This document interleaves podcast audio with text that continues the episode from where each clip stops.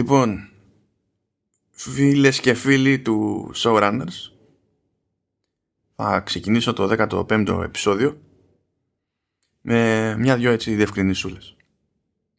Πρώτον, η θεματική αυτού του επεισοδίου ήταν η ιδέα του, του Σταύρου. Ναι. Για να είμαι δίκαιος βέβαια, συμφώνησα, συμφώνησα κατευθείαν.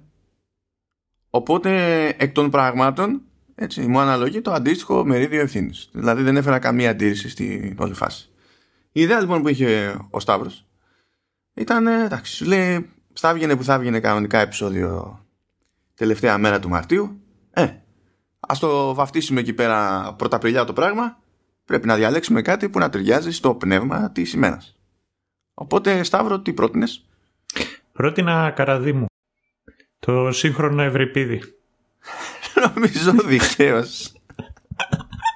Μιας και είπε σύγχρονος Ευρυπίδης και τα λοιπά, κάτσε να ξανανοίξω λίγο τη, τη σελίδα της Καραδίμου στη, στη Wikipedia να συγκλονιστώ. Τέτοιο. Ε, άμα την ανοίξει, θα δεις ότι κάποιοι haters έχουν κάνει αίτηση να διαγραφεί. Να διαγραφεί; Ε, όχι, ρε παιδιά, γιατί να διαγραφεί; Το, να διορθωθεί, σηκώνει συζήτηση. να διαγραφεί. Ε, εντάξει. Okay. Ένα και μετά, επειδή είναι και των ημερών που γιορτάσαμε και τα 200 χρόνια από την Ελληνική Επανάσταση, θέλω να πω ότι θέλει τόλμη και αρετή η ελευθερία Καραδίμου για όσους πάνε να την δουν. Λοιπόν, κοίτα, αρετή και τόλμη θέλει και όποιος είχε τη φαϊνή ιδέα να φτιάξει τη σελίδα στη Wikipedia για, τη, για την ελευθερία Καραδίμου. Γιατί δεν είπε εντάξει θα, απλά θα φτιάξουμε μια σελίδα για την ελευθερία Καραδίμου. Είπε θα προσποιηθούμε ότι η ελευθερία Καραδίμου είναι κάτι άλλο. Αυτό σου δίνει την ευκαιρία να γράψεις στη σελίδα αυτή κάποιες φοβερές προτάσεις του στυλ τα κεντρικά πρόσωπα στις σειρές της Καραδίμου βρίσκονται σχεδόν πάντα στο μετέχμιο της αλλαγής, μιας αλλαγής με ευαίσθητες ισορροπίες, ανατροπές ή ίντρικες πάθη. Οι ιδιαίτερες καλλιτεχνικές και σκηνοθετικές ενδείξεις πολλές φορές μαρτυρούν τη βαθιά σκηνοθετική επιρροή του Αλμοδόβα. δηλαδή ξέρεις ότι το άτομο που το έγραψε αυτό είναι ό,τι πρέπει για παρέα. Το ξέρεις. Είναι, είναι, είναι τρόλ. Είναι ναι. τρόλ. είναι τρόλ. Είναι, είναι, είναι. Λοιπόν, ε, τη... είναι η δεύτερη φορά που ασχολούμαστε με... Αυτό ήθελα να πω. Αυτό ήθελα να πω. Ναι, δυστυχώς για εσάς δηλαδή. Είχαμε κάνει και ένα πέρασμα από, τη, από την κραυγή. Θα βάλω εκεί το link στη σημειώση του επεισοδίου που είναι πιο πρόχειρες στη δημοσίευση εκεί του haftoon.fm. Σε περίπτωση που σας τρώει περιέργεια δηλαδή. Αλλά μετά από την κραυγή ήρθε ο Σταύρος και μου έκανε εκείνη την, εκείνη την πρόταση να ξαναπιάσουμε καραδί μου. Λέμε ωραία τι να πιάσουμε. Υπήρχαν εναλλακτικές ξεκάθαρα. Έτσι. Υπήρχαν, ήταν πολλές οι επιλογές που είχαμε. Αλλά σε κάποια φάση γυρνάει και μου λέει για τον αγγελοφορεμένο δαίμονα. Και μου λέει το εξής. ότι σύμφωνα λέει με, με την ίδια την καραδί μου, ποιος, το έχει ναι, πει ναι, ναι, ναι. Νομίζω η ίδια η καραδί μου το, το είχε παρουσιάσει τότε. Ωραία. Λέει ότι και καλά ο αγγελοφορεμένος δαίμονας μαζί με την κραυγή αποτελούν δηλογία. Και λέω, εντάξει, το φυσιολογικό. Ναι, λοιπόν. περίμενε, έχει, η δηλογία αυτή έχει και τίτλο. Για πες. Πύρινες καρδιές. Έτσι. Ε, ε, ε, επίσης, αυτό το οποίο μου αρέσει είναι στους τίτλους Καλά, οι, οι τίτλοι αλλάζουν ανάλογα με τα, με τα ούσα της. Π.χ. αγγελοφορεμένος δαιμονάς. Εγώ περίμενα και οι δύο λέξεις να ξεκινάνε με κεφαλαίο. Ω, καλά τώρα και εσύ, ναι. Εδώ... Ο, οπότε θεωρώ ότι μπορεί να είναι και επιλογή. Πώς ήταν το Inglorious Bastards που επίτηδες είχε γραφτεί ε, λάθος; Σίγουρα, σίγουρα. Ε, έτσι, έτσι μπορεί να παίζει και κάτι τέτοιο εδώ. Γιατί, μην το λες, έχει, έχει λίγο ταραντίνο μέσα και η μου από τη στιγμή που δεν είναι και λίγες οι φορές που επιλέγει οι πρωταγωνίστεριές της να, να είναι εξυπόλυτες. Έχει ήδη ξεφύγει ο Σταύρος, λοιπόν, για να τον φέρω εκεί στα ίσια του. Είπα, Ναι. Μου είπε λοιπόν ότι σύμφωνα με την Ελευθερία Καραδίμου αποτελεί ειδηλογία το κόμπο κραυγή αγγελοφορημένος δαίμονας. Τον ρώτησα τι εννοεί. Δηλαδή, α, με ποια λογική. Μου λέει δεν ξέρω. Ε, είδα και εγώ τη, τη σειρά και δεν ξέρω ούτε εγώ τι είναι ειδηλογία. δεν, δεν έχω την παραμικρή ιδέα όμως. Και οκ, ξέρω εγώ θα είχα την περιέργεια να μάθω κάτι πιο συγκεκριμένο από τη, την κυρία Καραδίμου. Αλλά τι να πω, ξέρω εγώ. Θα είναι ένα ερώτημα που θα μείνει μάλλον εκεί πέρα, παρατημένο. Ε, εντάξει, μην περιμένετε τώρα την κλασική ροή του Showrunners όσοι έχετε συνηθίσει γιατί τι να κάνουμε διαχωρισμό και προειδοποίηση για τα spoilers τι, τι, να μην την κάνουμε. Καλά εννοείται ότι δεν έχουμε αφιερώσει χρόνο σε soundtrack και τέτοια. Είναι λίγο δύσκολο να που κάνουμε ε, να ασχοληθούμε στα σοβαρά με cast ξέρω εγώ συντελεστές και, και τα λοιπά. Την πορεία τους, την προϊστορία τους και το τι σημαίνει που συμμετέχουν σε μια τέτοια παραγωγή. Είναι, λίγο, είναι, είναι αρκετά δύσκολα όλα αυτά οπότε η προσέγγιση είναι let's wing it Ναι. είναι, είναι, είναι κάπως έτσι θα επιχειρήσω θα επιχειρήσω να περιγράψω τουλάχιστον την κεντρική ιδέα. Υποτίθεται λοιπόν ότι έχουμε τη, τη Βάσο και την Ανά που φεύγουν από την Αθήνα και πάνε να μείνουν στην Καβάλα. Καβατζώνουν εκεί ένα σπίτι με τη βοήθεια της κυρίας Ρίας. Και ξεκινάνε χαλαρά τη, τη, τη ζωή τους στην Καβάλα. Υποτίθεται ότι η Βάσο έχει άπειρα λεφτά γιατί έχει περάσει από γάμους που έληξαν άδοξα για το σύζυγο.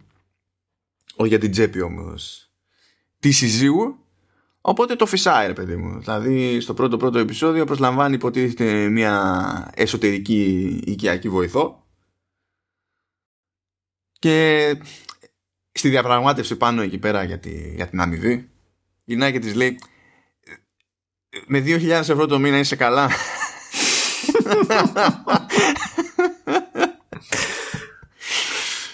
και λέω OK okay, κα, καλά, καλά πάμε καλά πάμε Τώρα η Νανά υποτίθεται ότι έχει περάσει έτσι, έχει κάνει ένα tour από ψυχιατρική κλινική, ήταν εκεί πέρα κλεισμένη.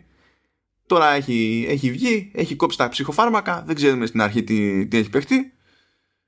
Ε, και η αλήθεια είναι ότι καθώς προχωράνε τα πράγματα και ειδικά στο πρώτο επεισόδιο η σειρά κάνει μια στροφή και μετατρέπεται σε διαφήμιση για το κατάστημα καλλιτικών Λοντέσα. Ναι. Και δεν είναι η πρώτη φορά που διακόπτουμε τη ροή του προγράμματός μας. Ναι. Όχι, είναι είχε πολλά πλάνα. κλασική Είχε- τακτική. Αφιέρωσε χρόνο, δηλαδή κανονικά του στυλ. Ε, κάνω ολόκληρη τηλεφωνική συνομιλία επειδή η Νανά θέλει να μάθει πού είναι το, το, το κατάστημα αυτό. Έχει πλάκα το μεταξύ γιατί ε, τη- της απαντάνε στα σοβαρά του στυλ πας εκεί και μόλις δεις εκείνο το μέρος στρίβεις εκεί και τα λοιπά ενώ υποτίθεται ότι είναι η πρώτη μέρα στην Καβάλα και δεν πρέπει να έχει ιδέα από landmarks Ναι, αλλά περίμενε. Όταν ε, καθοδόν πετυχαίνει και ένα μπάρμπα και τον ρωτάει. Έναν κύριο τώρα, μη... το θυμάσαι; που, που, που, ε, δεν θυμάμαι πώς πάει η ατάκα ακριβώς ε, και του λέει να σου κάνω μια ερώτηση. Και από μένα άλλη μια δώρο. Είναι, ναι, οκ. Παίζουν ε, από πολύ νωρίς φοβερές ατάκες του στυλ του τετέλεστεν ανθρώπου. Εκεί, εκεί, εκεί λύγησα. Δηλαδή λες πήγες πήγες να πουλήσεις μούρη. Χάθηκε να, να κάνεις ένα search πρώτα στα σίγουρα βρε αδερφέ.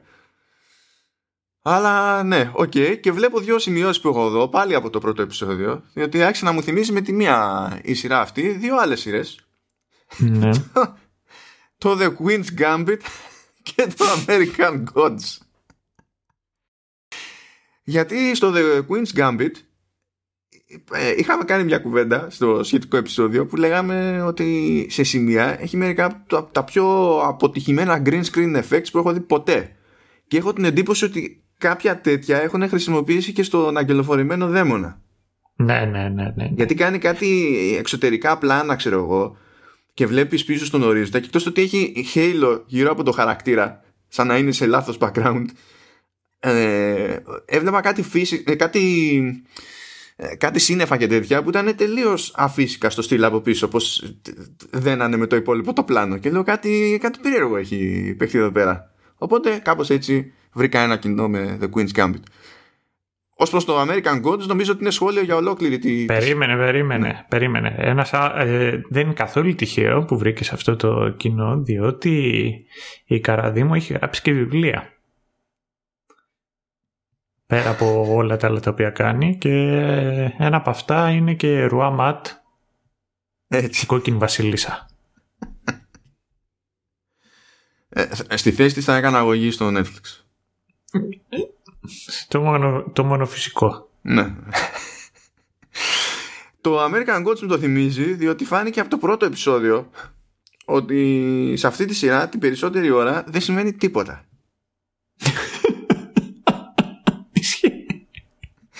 Το οποίο είναι χαρακτηριστικό το American Gods με διαφορά ότι το American Gods έχει ρε παιδί μια καλλιτεχνική βαρύτητα άλλη. Δηλαδή λες eye candy, φωτογραφία ξέρω εγώ και τα λοιπά. Έχει μια μυθολογία από πίσω. Και, αλλά και εκεί έχω δει τρεις σεζόν, ας πούμε, και είναι σαν να μην σημαίνει σχεδόν οτιδήποτε ever. Οπότε λέω να, ορίστε άλλη μια λογική σύνδεση ανάμεσα σε αυτές τις τις παραγωγές. Σε αυτό το επεισόδιο κάνει τη, έτσι το πρώτο κάνει την εμφάνισή της και η Νόβη. Αυτό θα, θα, δεν θα κάνω κάποιο συγκλονιστικό σχόλιο εκεί, δεν ξέρω αν θέλεις εσύ. Ναι, έχω να κάνω. Ε, με το που το ακούω αυτό το όνομα Λέω ρε τι λέω, πρώτα απ' όλα, επειδή εγώ την παρακολουθώ χρόνια την καραδί μου, χωρίς χαβαλέ. Το συγκεκριμένο βγήκε το 17, το είχα δει το 17. Και τώρα για να γράψουμε το κείμενο, το, για να γράψουμε το επεισόδιο αυτού, το ξαναπαρακολούθησα. Οπότε δεν έχω δει πολύ καραδί μου και ξέρω ότι τα ονόματα ποτέ δεν είναι τυχαία. Καταρχάς οι περισσότεροι ηθοποιοί χρησιμοποιούν το ίδιο όνομα και για τους χαρακτήρες τους.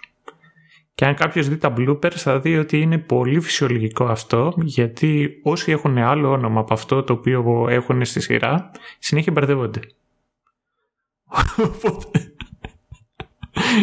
λοιπόν, με το, με το που σκάει αυτό το όνομα και λέω άκου να σου πω είτε Νιώβη μπορεί να, να παίζει να το ήθελε να το χρησιμοποιήσει Μάτριξη για τον οποιοδήποτε λόγο ε, είτε δεν ξέρω και εγώ τι.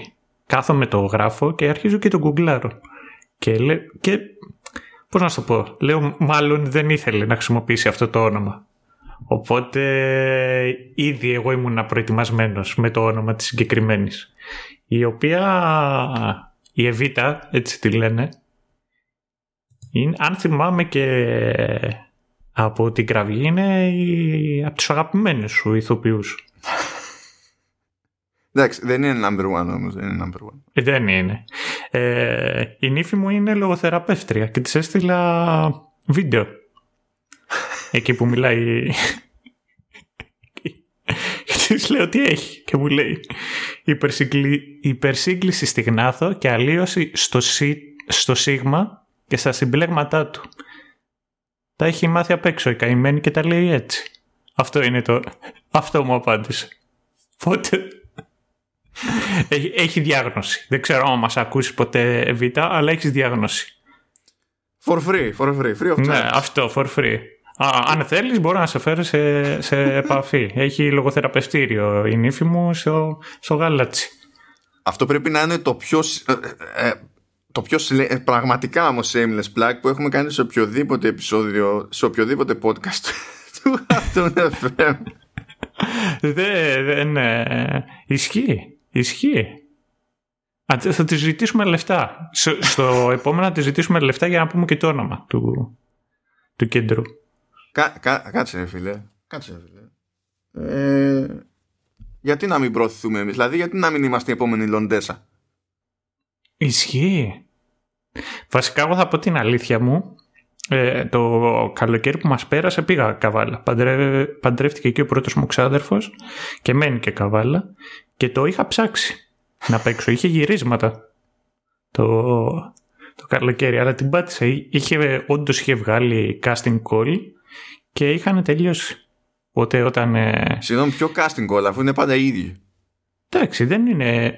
Καταρχάς μπορείς να πεις ότι και το, και το casting της Καραδίμου είναι και, πώς το λένε, απογραφή πληθυσμού καβάλας. είναι σχεδόν στάντερ ότι πρέπει να είσαι καβαλιώτης και τα λοιπά. Ε, αλλά τέτοιο κομπάρσος θα, θα έκανα. Δεν νομίζω ότι θα μου έδινε κανένα ρόλο σοβαρό. Κοίτα, νομίζω ότι με τέτοια κριτήρια άνετα γινώσουν ε, τουλάχιστον αστυνομικός. Ναι, ναι, άνετα. άνετα. ή, ή τι άλλο θα μπορούσε να γίνω. Δεν ξέρω, γιατί οι περισσότεροι χα, χαρακτήρες είναι, είναι όλους δύο random, οπότε ό,τι και να μου έδινε, εγώ θα το παίζα ευχαρίστως. Νομίζω έχω το εύρος. Να πούμε πάντως ότι η Νόβη φαίνεται και καλά να έχει στην μπουκα την Άννα για άγνωστο σε πρώτη φάση λόγο και υποτίθεται ότι κάπως έτσι στείνεται το πεδίο για το υπόλοιπο της σειράς. Το οποίο βέβαια κάνει ακόμη πιο άκυρο το ότι αφιέρωνε τόσος χρόνος από το πρώτο επεισόδιο σε πρόθεση Λοντέσα. Δεδομένου δε ότι το κάνει και παρακάτω, το κάνει και στο δεύτερο επεισόδιο και αφιερώνει ακόμη περισσότερο χρόνο στο δεύτερο επεισόδιο. Λες... Είναι, είναι πόσα λεφτά θα δώσει ο κάθε τέτοιο κατάλαβες; Ναι, ρε παιδί μου, αλλά τώρα όταν υποτίθεται ότι προσπαθεί στο πρώτο σου επεισόδιο και καλά να ξέρεις, να πεις τα τελείως βασικά για χαρακτήρες και το γενικό πλαίσιο να, να γνωρίσει τα, τα στάνταρ τα απόλυτα απαραίτητα αυτός που παρακολουθεί δηλαδή δεν βολεύει να αφιερώσει τόσο χρόνο στο, στο embedded Μα, Τι να σου πω, εμένα άμα μου, μου δίνανε τώρα επιχορήγηση για το podcast χορηγία, επιχορήγηση χορηγία για το podcast απλά μισή ώρα θα έλεγα για το πόσο καταπληκτικό είναι το προϊόν μετά τι έμπαινε, θα, θα συζητάγαμε για τη σειρά. Τι να σου πω τώρα. Να, να σου, βασικά να σου κάνω μια ερώτηση, γιατί πα κατευθείαν στο δεύτερο επεισόδιο. Ε, συγγνώμη, γιατί αν, αν δω ότι δεν έχεις πάρει στα σοβαρά αυτό το οποίο κάνουμε, εγώ θα αποχωρήσω. έχεις κάνει προετοιμασία για το soundtrack, έκανες; Τίποτα, κάνεις πλάκα. Εννοείται πως όχι. Ε, γιατί; Να, να σου πω, έστω, έστω ότι παίρνω το, το έτοιμά στο σοβαρά. Έτσι. Ναι. Πες μου πού θα έβρισκα το soundtrack για να φτιάξω playlist. Ε, ξέρω εγώ. Να, να έκανες να, να έκανες rip το τραγούδι και να το... να το... και θα έφτιαχνα τέτοιο, θα τα πέταγα σε WeTransfer για όποιον θέλει. Ωραία. Λοιπόν, εγώ θα σου το επειδή την έκανα εγώ τη, τη δουλειά για σένα. Ωραία, για δώσε. Ωραία. Το intro Κα, καταρχάς θα ξεκινήσω λέγοντας το εξής. Τις περισσότερες φορές η καράδι μου γράφει και τους στίχους για τα τραγούδια τα οποία θα παίξουν. Είναι, είναι παντού. Είναι ο κοντζίμα της τηλεόρασης. Λοιπόν, και στο συγκεκριμένο είναι το τραγούδι λέγεται «Θέλω να κάνω έρωτα μαζί σου». Στίχη είναι από Μάκη Αθανασίου και ερμηνεία είναι από τον καλλιτέχνη με το όνομα Εδύρναλης. Take it or leave it. Δεν ξέρω. Κάποια στιγμή παίζει το soundtrack, όχι το soundtrack, το, το τραγούδι από το intro της πρώτης σειράς της Καραδίμου, που είναι υποσυντόνιες διαδρομές. Μάντεψε πώς λέγεται το τραγούδι. Ε, ξέρω εγώ, μόνιμο. Ποσειδόνιες διαδρομές; Ωραία. Ε, από στίχους Καραδίμου, μουσική Κωνσταντίνος Καμβάκης και η ερμηνεία είναι από τη Μαρία Ζυρτιλίδου. Και επίσης κάποια στιγμή αρχίζουν και παίζουν αυτά τα κλαστικά τα πομ πομ πομ πομ πομ πομ πομ αυτό το οποίο πρέπει να είναι από θυμάσαι στη Καραβγή που είχε κάτι στρίπερ με άθλιο τέτοιο; Ναι ναι ναι ε, παίζει και σε αυτή τη σκηνή Οπότε πρέπει να είναι, ξέρω εγώ, από το. από τα Τζοντοεφέ που είναι η stripper. Από αυτό το CD είναι και το συγκεκριμένο κομμάτι του soundtrack. Τζοντοεφέ, μ' άρεσε, μ' άρεσε αυτό. Ε, θέλω. Έχω σημειώσει μια σκέψη εδώ. Ναι. Και βασικά είναι το πρώτο πράγμα που σημείωσα καθώς ξεκινούσα τη σειρά. Γιατί κάτι μου θύμιζε, αλλά προφανώς το θυμόμουν λάθος. Σημειώνω ότι η εισαγωγή κράτησε κάτω από 4 λεπτά. Και λέω δεν μπορεί, αποκλείεται. Και φυσικά ε, το έφαγα στη μούρη μετά. διότι δεν θυμόμουν ότι κράταγε 4 λεπτά όλη η εισαγωγή του επεισοδίου επειδή πήγαινε πακέτο με την αναδρομή. Οπότε όταν ξεκίνησα το δεύτερο επεισόδιο, γράφω Α, intro και αναδρομή 4 λεπτά, επιστροφή στην κανονικότητα. και έχει και outro. Έχει και Καλά, ναι. τέτοιο. Ε, στο οποίο δεν φοβάται η Καραδίμου να πετάξει spoilers για το τι θα γίνει.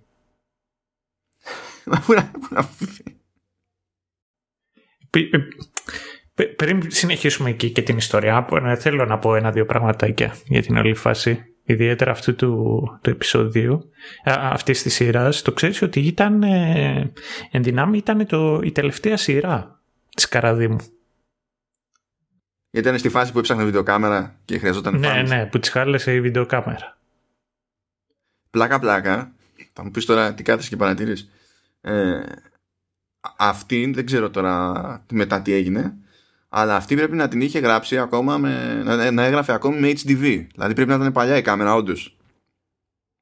γιατί το στην ουσία δεν γράφει progressive το βίντεο οπότε σε σημεία ξέρω εγώ άμα είναι κανένα δύσκολο κομμάτι εκεί στο καρέ και τέτοια έχει aliasing και δεν είναι και πραγματικά 1080, δηλαδή είναι 1080 αλλά όχι σε 16 προς 9 αντί να είναι 1920 επί 1080 η κάμερα γράφει 1440 επί 1080 άσχετα που μετά στο export γίνεται ξέρω εγώ ό,τι να είναι.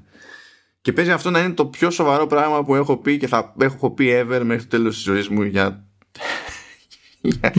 είσαι, είσαι αλήτης υποχθόνιος αντιπρόσωπος και όλα αυτά μαζί ναι αλλιώς ε, να πω επίσης ότι βγήκε μέσα στις γιορτές αυτό. Δηλαδή τέτοιο χριστουγεννιάτικη, πρωτοχρονιάτικη εκεί περίοδο.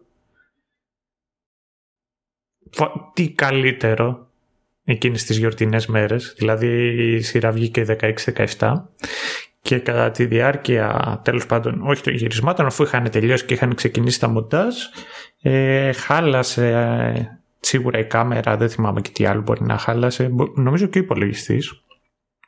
Και είπε εκείνο ότι τα παρατάει.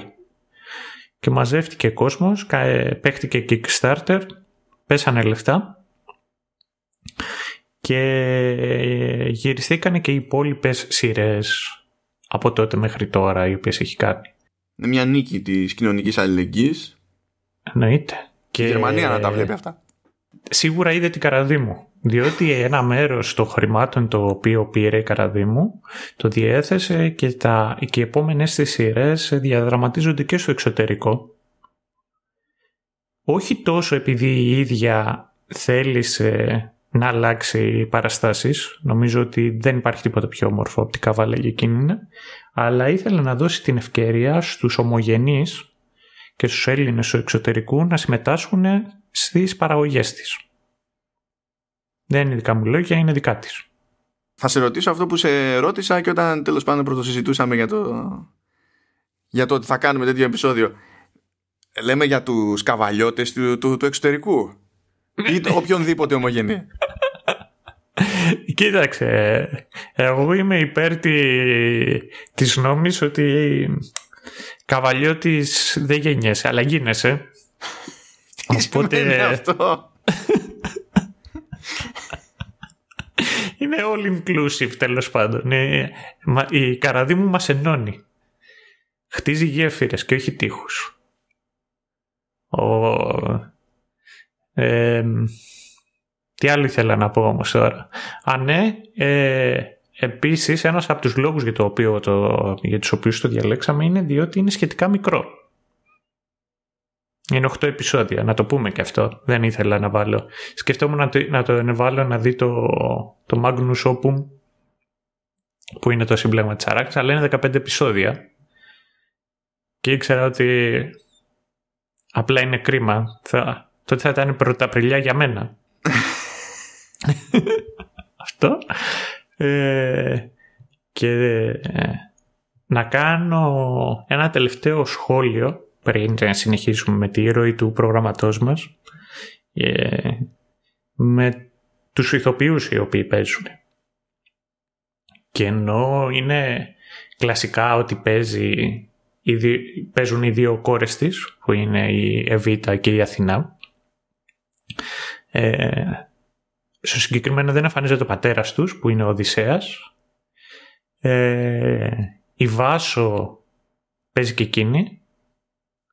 Νομίζω είναι από τα σταθερά και παίζει η μεγάλη μου αδυναμία η οποία είναι η κυρία Κάτια Αρμένη. Γνώμη για Κάτια Αρμένη. Είναι η αντίστοιχη Πέρσα αυτή που έκανε τις δουλειές, να μην πω λόγο. Ναι, ναι, όχι, ναι, ξέρω για ποια μιλάμε. Έτσι κι αλλιώς με το... Με το, με το όνομά της ήταν και σε αυτή τη σειρά, ακριβώς έτσι δεν ήταν. Ναι, ναι, ναι, ναι, ναι, ναι. Ε, γνώμη για... Α, επίσης ε, εμφανίζεται ο, ο Βαγγέλης. Εντάξει, θα φτάσουμε, θα φτάσουμε εκεί. Τι, τι, τι προτρέχεις; Ε, περίμενα, σκέφτομαι ποιους άλλους εκεί είναι. Ωραία. Τέλος πάντων, και επίσης παίζουν και δύο πρόσωπα τα οποία πλέον δεν παίζουν σε σειρές της Καραδίμου. Παίζει ο σύζυγος, ο τότε σύζυγος της Εβίτας, ο Γιάννης, ο οποίος αυτός είναι ο αγαπημένος σου ηθοποιός. Ξεκάθαρα, ξεκάθαρα. Αυτός. Ε, η ζωή τους έφερε και πλέον δεν βρίσκονται μαζί. Ο, ο αγαπητός φίλος ε, και ηθοποιός Γιάννης. Ναι, πάντα. Ε, έχει, και... έχει την, την ίδια... Όχι, Δημήτρης είναι. Sorry, ψέματα. Δημήτρης, Δημήτρης είναι. Ο, ο Δημήτρης λοιπόν, ο αγαπητός Δημήτρης, ο πρώην της, της Εβίτας. Ναι, ο πρώην σύζυγος. Νομίζω ότι στην υποκριτική του έχει αυτή τη φυσικότητα που περιμένει να δει κανείς σε CGI animation του 1980. Εγώ θα... Νομίζω ότι εδώ θα διαφωνήσω. Εμένα τουλάχιστον πιο καλά η φυσικότητά του μου θυμίζει Claymation, αλλά το δέχομαι. Υπάρχει λόγος που το CGI animation δεν περπάταγε το δεκαετία του 80. Ενώ στα 90, ε. στο 90 ξεπετα, ξεπετάχτηκε ρε παιδί μου, ήταν αλλιώς. Και επίσης παίζει, και εδώ τελειώνω, ο πρώην σύντροφος και της Αθηνάς. Ο οποίος είναι; Ο, ο κύριος Γιάννης. Είναι αυτός ο οποίος συζητούσε με τον Τρελοβαγγέλη εκεί στην άκρη του ποταμιού. Κατάλαβα. Ναι. Που είχε, είχε μία σκηνή στην ουσία έχει αυτός. Μετά δεν ξέρω. Ναι, ναι, ναι, ναι, ναι. Αυτή. Και εύχομαι να τους απόλαυσει διότι δεν βρίσκονται πλέον στι σειρέ της Καραδίμου. Κρίμα. Κοίτα, ο, ο χαμός του Δημήτρη είναι πλήγμα. Είναι. Είναι πλήγμα, ξεκάθαρα. Αλλά μετά από λίγο στόκιν στο facebook τέλος πάντων τον είδα, φαίνεται ευτυχισμένος ο άνθρωπος και αυτό έχει σημασία. Μου αρέσει και η παιδικότητα που βγάζει. Επειδή ρε παιδί μου απαγγέλει όπως απαγγέλει και ένα παιδί ποίημα στη γιορτή της 21ης Μαρτίου στην πρώτη δημοτικού. Μ' αρέσει, μ' αρέσει αυτό. Μου θυμίζει η παιδική μου ηλικία, ρε παιδί μου, τη χαμένη μου αθότητα. Και... Ε, έχεις βίντεο από εκείνη την ηλικία που λες ποίηματα; Ε, να σου πω αλήθεια, δηλαδή ξέρω ότι κάπου έχω βίντεο γενικά, αλλά δεν θυμάμαι αν περιλαμβάνεται κανένα τέτοιο στιγμιότυπο. Έχω να τσεκάρω αιώνα, βασικά. Οπότε θα σε γελάσω. Ε, εγώ έχω πολλά τέτοια. Τέλος πάντων, μετά, για, για να μην σα λόγο, μετά από πολλά χρόνια αναβίωσε το, ένα τοπικό κανάλι που είχαμε στο νησί και άρχιζαν να ανεβαίνουν όλα τα βίντεο του αρχείου. Οπότε ξέρω ακριβώς τι είναι αυτό το οποίο λες για τον τρόπο απαγγελίας, διότι είδα τον εαυτό μου από τον Ήπιο μέχρι και την έκτη δημοτικού σε όλες τις γιορτές 28 Μαρτίου, 25 28 Οκτωβρίου, 25 Μαρτίου και Χριστούγεννα αναλείπημα και η αλήθεια είναι ότι ήμουνα και εγώ ένας μικρός Δημήτρης τότε. Η διαφορά είναι ότι ο Δημήτρης δεν άλλαξε ποτέ. Ο Δημήτρης δεν άλλαξε ποτέ. Και μην αλλάξει ποτέ Δημήτρη. Έτσι.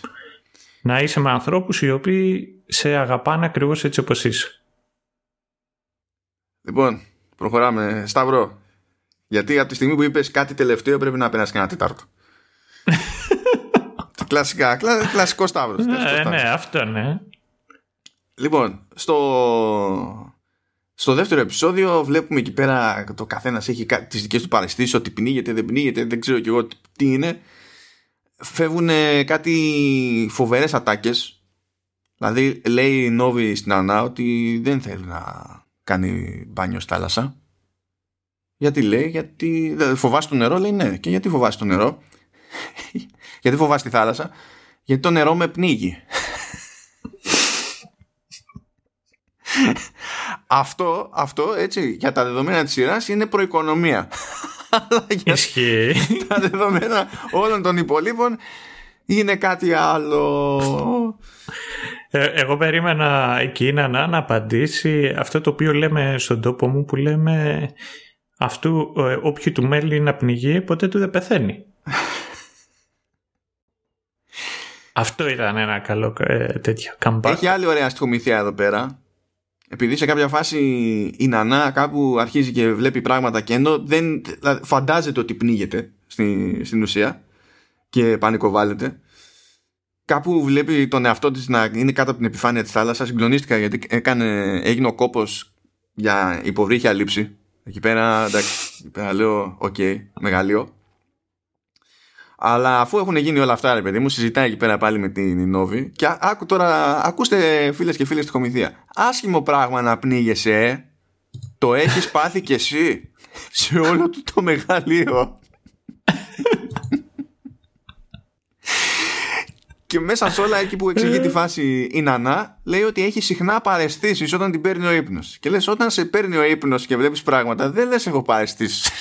Γενικά. Βλέπω όνειρα. Ισχύει. ναι. ναι, αλλά τέλος πάντων δεν βαριέσαι. Η Νόβι μπαίνει ναι, στη διαδικασία να ξεναγήσει υποτίθεται την Ανά στην Καβάλα, η οποία Νανά ήδη ξέρει τα landmarks της Καβάλας από το προηγούμενο επεισόδιο, γιατί έτσι βρήκε εύκολα το δρόμο της προς τη Λοντέσα. Έτσι. Μη... GPS, βρε παιδί μου. Αν και όχι, είδες και τα κινητά τους. Παίζανε σε κάποια φάση, μιλάμε το 16-17. Ναι, ήταν με feature phones, ναι, κάτι ναι. flip phones και τέτοια. Ε, εν τω μεταξύ μαθαίνουμε ότι και καλά είχε μια αδερφή Νανά η οποία αυτοκτόνησε πριν από τέσσερα χρόνια και ότι έπαιζε εκεί πέρα κάποια, κάποια μανούρα για, το, για τον ίδιο άντρα και η Νανά έπεσε σε κατάθλιψη μετά κονόμησε με παρεστήσεις ε, φανταζόταν ότι έβλεπε την αδερφή της η οποία ήταν νεκρή ο, ο άντρας αυτός ο, ο, ο, ο Δημήτρης, ο Μοιραίος ο Δημήτρης μας, ναι. εξαφανιστεί, ήταν άφαντος και μαθαίνουμε τέλος πάντων αυτά τα, τα πράγματα και βλέπουμε να ψάχνει ευκαιρίες η Νόβη να, να σκοτώσει την Άννα, να τη ρίξει από κρεμό, να κάνει διάφορα, ξέρω ό,τι να είναι. Σε όλη αυτή τη διαδικασία και σε όλη τη διάρκεια της σειράς βλέπουμε στο, στο σπίτι όπου μένει η Νανά και η Βάσο, βλέπουμε εκεί την Κάτια σε ρόλο οικιακής βοηθού. Κάθε φορά που θέλουν να πιούνε κάτι, να τους ρίχνει ρε παιδί μου κάτι μέσα στο, μες στο ποτήρι. Ναι, από το utility brat ναι. λοιπόν, ένα, ένα πράγμα που σημείωσα εκεί πέρα είναι ότι έριχνε, λες και έριχνε πιπέρι αλάτι. Έτσι, το... Δεν ήταν... Ε, εμένα πιο... Για να σου πω την αλήθεια, εμένα μου θύμισε περισσότερο σαν κέτσαπ που έχεις καιρό να την ανοίξεις. Αυτό ή σαν μουστάρδα που δεν έχεις βγάλει το κάλυμα γιατί πετούσε ώρα και δεν, δεν έπεφτε τίποτα. Ναι, και θέλω να σας πω και το εξής. Αυτό συμβαίνει σε κάθε επεισόδιο προχωρώντας και υποτίθεται ότι με αυτόν τον τρόπο ε, αισθάνονται οι άλλες δύο μια αδυναμία, τους πιάνει κανένας πονοκέφαλος. Πράγματα που στην πράξη δεν φαίνεται να τις εμποδίζουν σε τίποτα στην καθημερινότητά τους. Απλά παραπονιούνται, ξέρω εγώ, για λίγο και μετά, και μετά OK. Και αυτό σε όλη τη σειρά δεν αποκτά καμία συγκεκριμένη σκοπιμότητα. Δηλαδή τίποτα ε, δεν αλλάζει επειδή ε, είναι σε αδυναμία ή έχουν πονοκέφαλο. Δεν αλλάζει τίποτα. Ψέμα, ψέμα, ψέμα. Τι ψέμα, ρε καημένε. Ψέμα. Κα, καταρχάς, αυτό ήταν η μεγάλη δικαιολογία ώστε να κάνει σωστά όλα τα γυρίσματα η Βάσο. Η οποία νομίζω ότι το 90% της σειράς ε, κάνει το παίξιμο είτε ξαπλωμένη είτε στο καναπέ είτε στο κρεβάτι. Α, ε, εκεί είναι όλη της η παρουσία. Και τι χρειάζεται τη, τη μαστούρα. Αφού έτσι κι αλλιώς είναι με τις βότκες συνέχεια. Ε, ε, σου, σου έκανε και σε εντύπωση η επιλογή της βότκας; Δεν θυμάμαι καν ποια ήταν η βότκα. Ή, ή, Ε, ή- καλά, εννοείς- όχι. Το είδε, ε, ήταν. ε, μ, η βότκα ήταν στόλη. Αλλά στόλη η Σμυρνόφ ήταν. Δεν ξέρω γιατί είχε το κόκκινο εκεί. Ε, το έδειχνα από πίσω, κατάλαβες. Δεν, δεν είχαν πληρώσει οι βοτκοεταιρείες. Όπως Ναι, ενώ η Λοντέσα είχε πλάνο. Ακριβώς, ναι. Ε, Μένα μου έκανε εντύπωση που επέλεξε βότκα. Α, για το είδος του ποτού εννοείς δηλαδή. Ναι, Ναι, οκ. ναι, ναι, ναι. Αφού είναι το νεανικό ποτό, ρε φίλε. Αυτό ακριβώς είναι νεανικό ποτό. Έτσι. Και η Βάσω τι είναι τώρα, τι, αφού είναι ατοτραγανίστρα. Πηγαίνει και, και με μεγάλους λεφτάδες και με, και με μικρούς και ντούρους δεν έχει θέμα. Αφού είναι η μοιραία γυναίκα. Έτσι κι αλλιώς σε όλες τις σειρές, νο- μέχρι- νομίζω δηλαδή, της Καραδίμου είναι μοιραία Είναι, γυναίκα. ναι, και εδώ ναι, πέρα ναι. είναι καραμοιραία, δεν το συζητάμε. Δηλαδή. Και να, να σας δώσω δύο, δύο λόγους για να έχετε έτσι κάτι να ανυπομονείτε. Είναι στο ότι στην πιο πρόσφατη σειρά της Καραδίμου το σιω- ε, πώς λέγεται; Δεν θυμάμαι. Ε, σε βρίσκω πώς απροετοίμαστο. Για fanboy σε βρίσκω πολύ απροετοίμαστο. Λέγεται. Βρε, γιατί το ξέχασα; Τώρα, περίμενε. Η- Το προ προηγούμενο ήταν ο σιωπηλός δολοφόνος. Όχι πα, παράξενη παρουσία. Δια- Κρατιέμαι τόση ώρα να μην ε, ανοίξω τέλος πάντων ε, YouTube και τα λοιπά, αλλά θα, θα τα ανοίξω δεν πάει. Ε, τέλος πάντων. Το παίζει ο Μουτσινάς. Χωρίς δισταγμό λέγεται εκεί, παίζει ο Μουτσινάς και, έσυ- και έχει σεξ scene με τη Γιάρου, με τη Βάσο. Έτσι. Και το άλλο το οποίο θέλω να σου πω είναι είδες ότι στη σκηνή στην οποία πνίγεται έχει γυμνό η σκηνή; Ναι, ναι, ναι. Εντάξει, ρε φίλε. Ξέφυγε ένας στήθος, τι να γίνει τώρα. Εκεί ε, ε, είναι το πόσο απελευθερωμένοι είναι οι καλλιτέχνες και το πόσο σοβαρά το παίρνουν. Να ξέρεις ότι αυτό το FMV Adventure θα έτρωγε ban στο, στο Steam. Απλά σε ενημερώνω. Για αυτό το πλάνο και μόνο θα έτρωγε ban.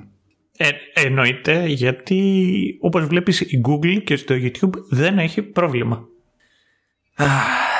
Αχ, πάλι καλά λες έτσι, γιατί είμαστε Ελλάδα, πάλι καλά. Άλλο δεν θα περνούσε. Ούτε αυτό. Παιδιά δεν θέλω να σας σοκάρω, αλλά και το... ε, Όχι, όχι απλά το δεύτερο επεισόδιο έχει πρόμο για Λοντέσα και κλείνει έτσι. Αλλά το τρίτο επεισόδιο ξανά έχει πρόμο για Λοντέσα και ανοίγει έτσι. Απλά το λέω για, τη- για την ιστορία. Στο τρίτο επεισόδιο είναι, είναι το επεισόδιο με τους τρελογιατρούς. Εμφανίζεται εκεί πέρα ο Αργύρης που υποτίθεται ότι μπανίζει τη, την Ανά και όταν συνειδητοποιεί τι παίζει με την Ανά υποτίθεται ότι θέλει να την παρακολουθήσει για να δει τι γίνεται γιατί θεωρεί ότι κινδυνεύει με τα προβλήματα που έχει. Γνωρίζουμε εκεί πέρα και την ψυχολόγο, την ψυχίατρο που είχε η Νανά στην Αθήνα. Μαθαίνουμε εκεί πέρα για τις σχετικές πληροφορίες. Ε, τώρα να σου πω εδώ πέρα έχω μια σημείωση που δεν θυμάμαι γιατί την έχω κάνει. Αλλά θέλω να δω αν εσένα σου θυμίζει κάτι. Α, όχι, τώρα, τώρα το θυμήθηκα. Είναι σε φάση που η Βάσο, η, η Βάσο καταφέρνει και έχει άλλη μια κατάκτηση. Έτσι, τον κυριούλη εκεί πέρα που τον συναντά σε ένα ζαχαροπλαστείο. Διότι φυσικά, φυσικά όλα τα πεσήματα που σέβονται τον εαυτό τους γίνονται σε ζαχαροπλαστείο. Όπως επιτάσσουν οι νόρμες της δεκαετίας του 60. Έτσι γίνονται αυτά τα να πράγματα. κεράσω μια πάστα. Ναι. Α, θα ρωτήσουμε τον Ηλία για αυτό, ναι, συνέχεια. Σκάει εδώ μεταξύ και, και η Ρία εκεί και έχει μια κόντρα με τη Βάσο γιατί φαίνεται ότι και εκεί πέρα παίζει κάτι στο, στο παρελθόν του τέλος πάντων ότι ναι αδελφές αδελφές αλλά δεν τα πηγαίνουν και πολύ καλά και πάνω εκεί στη συζήτηση έχουν ένα πλάνο όπου χύνεται νερό και βρέχεται η Ρία Νερό ή καφές; νερό, Τέλος νερό. πάντων, ναι. Νερό ήταν. Και πραγματικά προσπάθησα να καταλάβω αν αυτό απλά συνέβη και κάνανε roll with the punches για να μην ξανατραβάνε ή αν έγινε επίτηδες και ελπίζω να είναι το πρώτο διότι αυ- σαν στιγμιότυπο αυτό που συμβαίνει εκείνη τη στιγμή πάλι δεν εξυπηρετεί τίποτα και δεν οδηγεί πουθενά. Δεν είναι αφορμή δηλαδή για να γίνει κάτι άλλο στη σκηνή. Εγώ, εγώ λάτρεψα την ατάκα του κυρίου. Για πες. Μόνος και έρημος και φυσικά διαθέσιμος. Α, είναι το delivery. Είναι το delivery. Εκεί. Ε, είναι και εκείνος μαζί με τον Δημήτρη έχει, έχει στυλ. Αυτός και ο άλλος ο κύριος με τα λευκά τα μαλλιά, το οποίο το επώνυμο είναι Δημογέροντας. Α, εντάξει, OK. Okay. Τώρα ε, ο κυριούλης που την, την πέφτει όμως στη, στη Βάσω είναι ο Σάββας, έτσι, για να προσανατολίσουμε. Ναι, ναι, ναι. ναι. Είναι, είναι ο Σάββας. Και έχει χαρισματική μύτη σε αντίθεση με τον φίλο Δημήτρη. απλά, απλά το αναφέρω. Σε περίπτωση που δεν ε, έγινα κατανοητό, έτσι, ε, στο τρίτο επεισόδιο από τα 8 εξακολουθεί και παρουσιάζει νέους χαρακτήρες η Ελευθερία Καραδίμου. Ενώ οι εξελίξεις δεν τρέχουν. Το οποίο είναι όλο φυσιολογικό από τη στιγμή που έχει κάνει αυτό το κουμάντο με, με Λοντέσα και είναι ό,τι να είναι η, η φάση. But anyway, anyway. Τώρα κάπου στην πορεία συνειδητοποιούμε ότι παίζει μια πλεκτάνη εκεί πέρα από τη κυριαρία αν και δεν ξέρουμε ακριβώς τι, τι έχει παιχτεί. Καταλαβαίνουμε πάντως ότι η Κάτια είναι χωστή και είναι χωστή από την ίδια τη τήρια. Οπότε η κόντρα που, έχει, που παίζει μεταξύ των δύο αδελφών είναι, είναι ένα θέμα, βρε αδερφέ. Πάντως, είπαμε ότι η Βάσο τρώει το πέσιμο από το Σάβα. το σκέφτεται, γιατί σου λέει παίζει φράγκο. Στο αμέσως επόμενο επεισόδιο βέβαια, η Βάσο ψήνεται για τον ψυχίατρο, τον Αργύρι. ο οποίος Αργύρης ψήνεται για την κόρη της Βάσου, την Ανά. Όλα φυσιολογικά μέχρι, μέχρι εδώ. Και φυσικά τι άλλο θα γίνει στο ένα ακόμη επεισόδιο εκεί που φτάνουμε στη μέση της σειράς θα μπουν και άλλοι νέοι χαρακτήρες. Μαθαίνουμε για το Σταύρο και τη Διαμάντη. Ναι! Τους μαθαίνουμε, δηλαδή η πρώτη σκηνή που εμφανίζονται χωρίζουν. Και δεν έχουμε ιδέα τι είναι ο καθένας, απλά χωρίζουν. Και τελειώνει ξέρω εγώ η σκηνή έτσι τι, τι, τι να πεις, δεν ξέρω τι, τι συμβαίνει.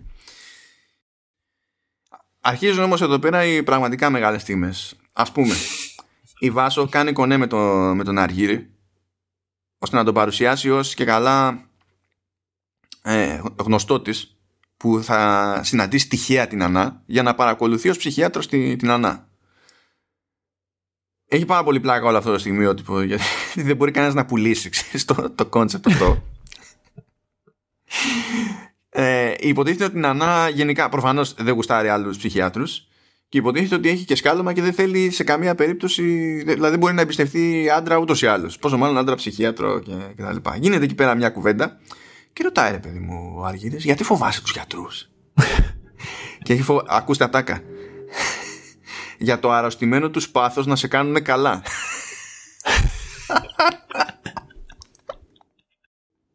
Αρρώστια, Σταύρο. δηλαδή είναι ανυπόφοροι, έτσι, οι γιατροί. Ε, δηλαδή, δεν μπορείς να τους αφήσεις λίγο εκεί πέρα στη, στην ησυχία τους, αμέσως θέλουν να σου κάνουν καλά, ρε φίλε. Δηλαδή, τι, τι, τι, τι ψύχος είναι αυτή; Παίρνει βέβαια, γιατί η Νανά είναι, είναι ξουράφη, έτσι παίρνει χαμπάρι ότι όλο αυτό ήταν αισθημένο. Γι' αυτό τη λέει στη, στη μάνα Βάσο και μετά την κάνει να συναντήσει την Ινόβιο που μαθαίνουμε άλλες φοβερές πληροφορίες για τους χαρακτήρες. Μαθαίνουμε, ας πούμε, ότι στην Ινόβιο αρέσουν τα χάμπουργκερ και η κοκακόλα. Χάμπουργκερ, ναι. Απλά το. Random πληροφορίες στην, στην πραγματικότητα, αλλά. Όχι, okay. περίμενε. Εμένα που μου αρέσουν και εμένα πάρα πολύ τα χάμπουργκερ, τα βάζω μαζί με τα μακαρόνια σαν τα αγαπημένο μου φαγητό. Εγώ ένιωσα αναντέσιμο. Και μια καλύτερη κατανόηση με το χαρακτήρα της Ινόβης. Ναι. Νομίζω άλλο, σε άλλο δέσιμο αναφερόμαστε. Α, συγγνώμη, ναι, πλευρά, αλλά... τι λέγαμε; Okay. Για ποια σειρά κάνουμε; Άλλη, άλλη φοβερή ατάκα εδώ πέρα. Θα σε πάω σε ένα μέρος φανταστικό, όμορφο και λατρεμένο. Αυτός ο φυσικός λόγος. Ε, εννοείται. Και έχουμε άλλη μια μεγάλη στιγμή στη σειρά, η οποία επαναλαμβάνεται προχωρώντας, αλλά η πρώτη εκτέλεση πιστεύω είναι και πιο εντυπωσιακή. Η Νόβη δίνει χρόνο και χώρο στον εαυτό της και ανεβάζει ταχύτητα και βαράει μανάια καλάφ με διάρκεια στη μέση του πουθενά. Αυτό το οποίο λες εσύ, σα... πώς το είπες ξαναπες το αυτό; Μανάια καλάφ, μανάια καλάφ. Ωραία. Εμένα πιο πολύ Γιαντέρε μου θύμισε.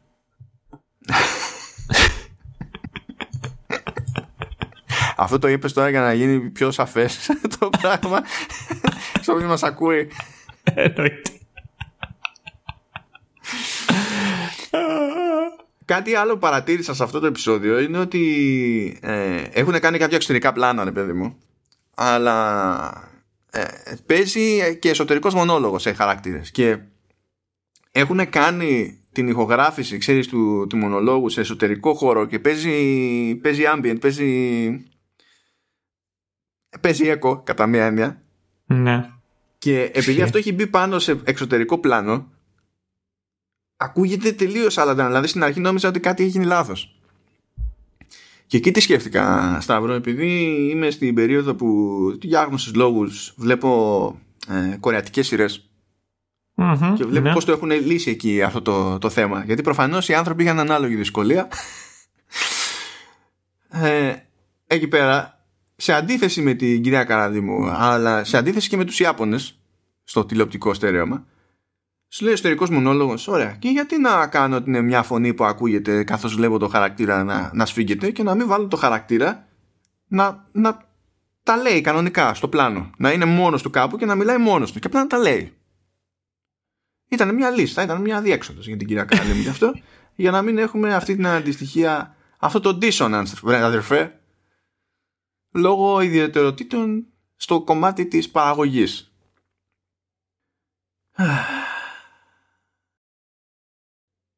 Ο Σταύρος λοιπόν ε. που άφησε τη Διαμάντη Ναι Συναντάς το δρόμο ακούσει αυτό το όνομα Διαμάντη Διαμάντα το έχω ακούσει Διαμάντο το έχω ακούσει όχι, Η Διαμάντη πρώτη φορά το ακούω όχι, θα αυτό πρέπει να είναι κάποιο είδους νεοτερισμός κάπου που κάποιος σκέφτηκε ότι ήταν πάρα πολύ έξυπνο. Φαντάζομαι εγώ τώρα, έτσι. Φαντάζομαι. Γιατί στην τελική. Ναι, γιατί κάνεις που... λίγο name shaming αυτή τη στιγμή και shame on you, συνέχισε. Κοίτα, για το σοβαρό μου σχόλιο είναι ότι δεν έχω ιδέα αν ε, παίζει ρε παιδί μου η παραλλαγή αυτή ξέρω εγώ στη, στην καβάλα και στα, στα πέριξ. Μπορεί να είναι κάτι πιο συνηθισμένο. Έτσι, αυτό ναι. δεν, δεν έχω ιδέα. Ισχύει αυτό, αυτό δεν το είχα σκεφτεί. Αυτό είναι πάντα ένα ενδεχόμενο και επειδή δεν έχω τρόπο να το κάνω πρέπει να το συνυπολογίσω. Σε περίπτωση όμως που δεν είναι ξέρεις κάτι που είναι χαρακτηριστικό ας πούμε της περιοχής ε, γιατί να σου πω και κάτι άλλο. Και αλλού που θα πας ε, δεν θα πούνε όλοι αδαμαντία που είναι ξεκάθαρα η πιο cool εκδοχή κατ' εμέ και θα ακούς το διαμάντο. Τώρα διαμάντο και διαμάντι δεν μπορώ να πω με straight face ότι το διαμάντο είναι βελτίωση έναντι του διαμάντι. Διαμάντα καλύτερα, αν θες να το αλλάξεις. Το, το μάντι πιο, πολύ, πώς να σου πω, σαν κυρία στη λαϊκή μου θυμίζει. Ναι, αλλά το ίδιο σου βγάζει και το διαμάντο. Όχι, πιο πολύ σαν ταβερνιάρισα το διαμάντο. Α, OK. Okay. Εντάξει. Εντάξει. Πάντως μένουμε στο, στο λαϊκό υπόστρωμα σε κάθε περίπτωση. Ναι, ισχύει. Ναι. Εντάξει. Ε, τιμημένη εργατιά κτλ. Ναι. Ε, αλλά αν δεν είναι κάτι τέτοιο και απλά κάποιος το έχει σκεφτεί για εξυπνάδα, ε, τότε αυτό με βαράει, ξέρεις. Σαν κάποιον που έχει πει για και γιατί να πω την κόρη μου Νατάσα, ενώ μπορώ να την πω Νατόσα. Εκεί πέρα είναι για σφαλιάρα. Για συγγνώμη, αλλά είναι, είναι, είναι για σφαλιάρα. Διότι όλοι ξέρουμε ότι ονόμασες την κόρη σου Νατάσα και απλά μας πρίζεις τα σηκώτια. But anyway, uh, όσο, όσο τήρης λέει ο Σταύρος πέφτει πάνω στη Βάσο στο, καθώς εκεί κάνει τον ιστορικό της μονόλογο και φυσικά τι κάνει ο Σταύρος γουστάρει τη, τη Βάσο και ξεκινάει το πέσο. Ε, ε, Sorry γιατί θα σκάσω. Ναι. Στο συγκεκριμένο, στη συγκεκριμένη σκηνή είδες που παίχτηκε το meme; Ποιο meme; Προχωράει η Βάσο εντάξει και περνάει δίπλα της ένα ζευγάρι και γυρνάει αυτός που έχει... Α, ναι, ναι. Το είδες. Ναι, αυτό το είδα, αλλά δεν έκανα σύνδεση με στο μυαλό μου, ξέρεις ότι είναι το κλασικό το μήνυμα, αλλά τώρα κατάλαβα πώς το είναι, ναι. Εντάξει, δίνει... Καβάλα Wood. Μόνο Καβάλα Wood. Τίποτα άλλο. Πέφτει πέσιμο γερό εκεί πέρα από Σταύρο. Αφηγίζουν έτσι, πιάνει... Κάνει επιθέσεις γοητείας είναι ε, ή το λεγόμενο charm offensive, αυτό που κάνει ο Ερντογάν στους Ευρωπαίους αξιωματούχους, μιας στο τόσο.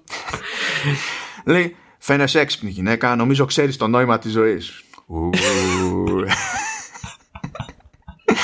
κάνει τη δύσκολη βάσο, τελικά της δίνει το νούμερο της και λέει: ε, Σκέφτεται, έχει κάτι με τραβάει, αλλά δεν ξέρω τι είναι αυτό. να, θέλω, θέλω να σου πω ότι, γιατί έχω γράψει με κάψ εδώ πέρα τη σκέψη μου, στη σημείο, Μαλακομαγνήτης λέγεται η μάνα μου. Έχω κάνει αυτή τη, τη σκέψη εδώ. Έχω κάνει και μια άλλη σημείωση που δεν ξέρω ακριβώς γιατί το έχω γράψει. Που λέω Άγγελοι δαίμονες και αυγολέμονε. Αλλά δεν έχει χαθεί το αστείο. Δεν ξέρω. Ε, ε, νομίζω ότι Α, ναι, γιατί κάποια στιγμή λέει είσαι σαν άγγελος και απαντάει Βάσο, όχι, εγώ είμαι περισσότερος σαν δαίμονας και γυρνάει αυτός και λέει, δηλαδή τι εννοείς, είσαι και τα δύο μαζί, κάτι σαν αγγελοφορεμένος δαίμονας; Ναι, είναι smooth, smooth. Είναι smooth, ναι, what are we, ε, πώς το είπε, what are we, something like a suicide squad. Είναι, είναι αυτό, είναι η ανάγκη. Ω, το είπε, το είπε, το είπε, είπε το τίτλο. αυτή, αυτή η λογική, έτσι, πρώτα απ' όλα αυτό το πράγμα, σε περίπτωση που δεν το καταλάβατε, να, να το να εξηγήσουμε ε, το λογοπαίγνιο, το παίζει πάρα πολλές φορές ναι, ναι. προχωρώντας τη σειρά. Απλά ποτέ, ποτέ όμως έτσι δεν κάνει τζιζ το πόσο εκτός λογικής είναι αυτό, ο, ο τρόπος με τον οποίο συμβαίνει αυτό το πράγμα και αποδίνεται προς τα έξω. Γιατί όταν λες είμαι και τα δύο, είμαι και άγγελος και δαίμονας, δηλαδή πες ναι παιδί μου ότι είσαι και, και λύκος και πρόβατο. Ναι. Όταν είσαι και λύκος και πρόβατο, δεν είσαι ένας λύκος που έχει ντύθει πρόβατο. Είσαι ένα λύκο πρόβατο. Έχει διαφορά. Αλλά για κάποιο λόγο δεν λειτουργούν αυτά τα πράγματα. Δεν, δεν αναγνωρίζει υβρίδια η ελευθερία καραδίμου. Μα άμα είσαι πρόβατο, ανήκει σε αγέλη ή σε κοπάδι. Ε... Είναι πολλά λυκοπρόβατα μαζί. Σε, σε κοπάλι.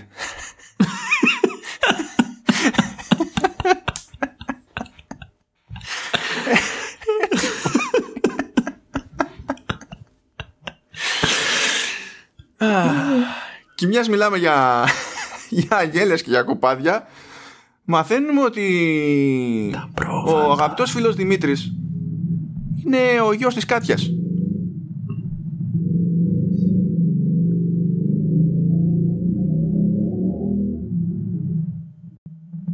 ακούγονταν τόσο πολύ, ε. Μ' άρεσε τόσο αυτό σαν σχόλιο σε αυτό που είπα. Θα το αφήσω. Ήταν απολύτως φυσιολογική αντίδραση.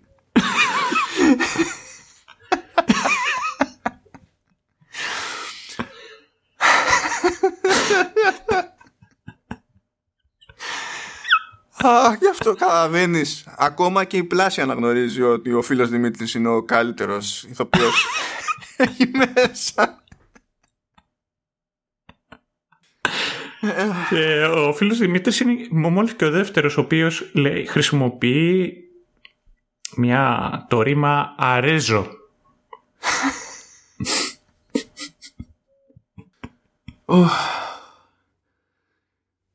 ναι.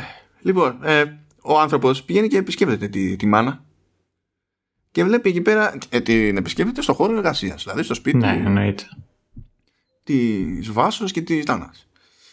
Και βλέπει εκεί μια φωτογραφία με την Νανά και, τη, και την αδερφή της, την, την νεκρή. Και τρώει φρίκι και το βάζει στα πόδια. Όταν το, το βάζει στα πόδια κανονικά έχει πλάνα που τρέχει. Και ναι, δεν, δεν έφτανε ας πούμε να πανικοβληθεί και να φύγει. Έπρεπε να δούμε και τα εξωτερικά πλάνα για να, για, για να τρέχει Απλά το... το, το, αυτό να ξέρεις ότι είναι χαρακτηριστικό. Πώς, ε, πώς βρε παιδί μου ο Brad Pitt στις περισσότερες σειρές ταινίες αυτού, σε περισσότερες ταινίες στις οποίες παίζει τρώει ε, ο Δημήτρης στις περισσότερες σειρές στις οποίες παίζει τρέχει το θυμάσαι και στη. Άμα θυμάσαι και στη κραυγή, έτρεχε. Και έτρεχε και γυμνός κιόλας. Δεν, δεν είχαν Ναι, ναι, καλά, αυτό. Ξεχνιούνται αυτά. εντάξει. Ναι. Είναι άνθρωπος της ταχύτητας γενικότερα, οδηγάει και μηχανή. Ε, αλλά το, το φαντάζομαι εκεί να μιλάει με την τότε πεθερά του και να του λέει Εσύ Δημήτρη, σε τι είσαι καλός, Στου, στους μονολόγους θα είπε. Στους μονολόγους. Ωραία. Και σε τι άλλο, και στο να τρέχω. Ωραία θα, γράψω το ρόλο πάνω σου. Θέλω να πω ότι όταν φεύγει, έχουμε ένα πλάνο εκεί, επιστρέφουμε και βλέπουμε την Κάτια, η οποία πίνει νερό.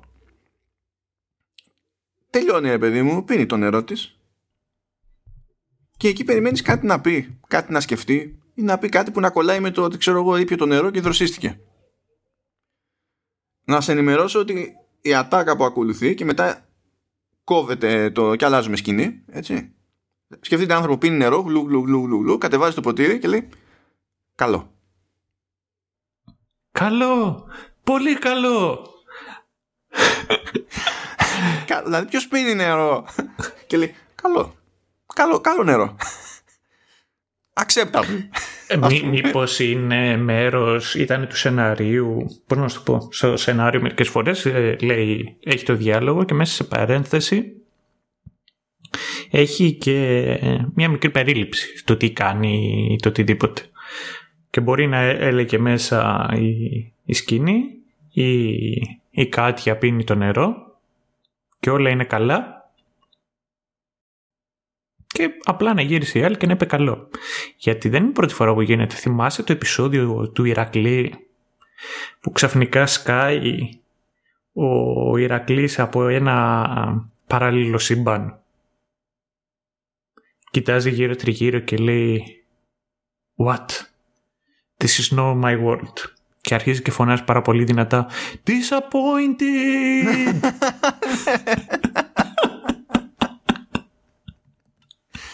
Ναι, τέτοια φάση και εδώ, απλά με λιγότερο δράμα. Η αλήθεια είναι. Ε, ναι. Ε, λοιπόν, είδαμε ότι η αδερφή της Νανάς, έτσι μαθαίνουμε μάλλον, ότι η αδερφή της Νανάς είναι, λέγεται Ιβόνη. λέμε, Ω, η Νόβη και η Βόνη, wink wink. Oh. το βρήκα εγώ το, εγώ, εγώ το είχα βρει από, τη, από όταν άκουσα αυτό το όνομα και λέω ο μοναδικός τρόπος λέω είναι να λέγεται η Βόνη και απλά να το έχει αντιστρέψει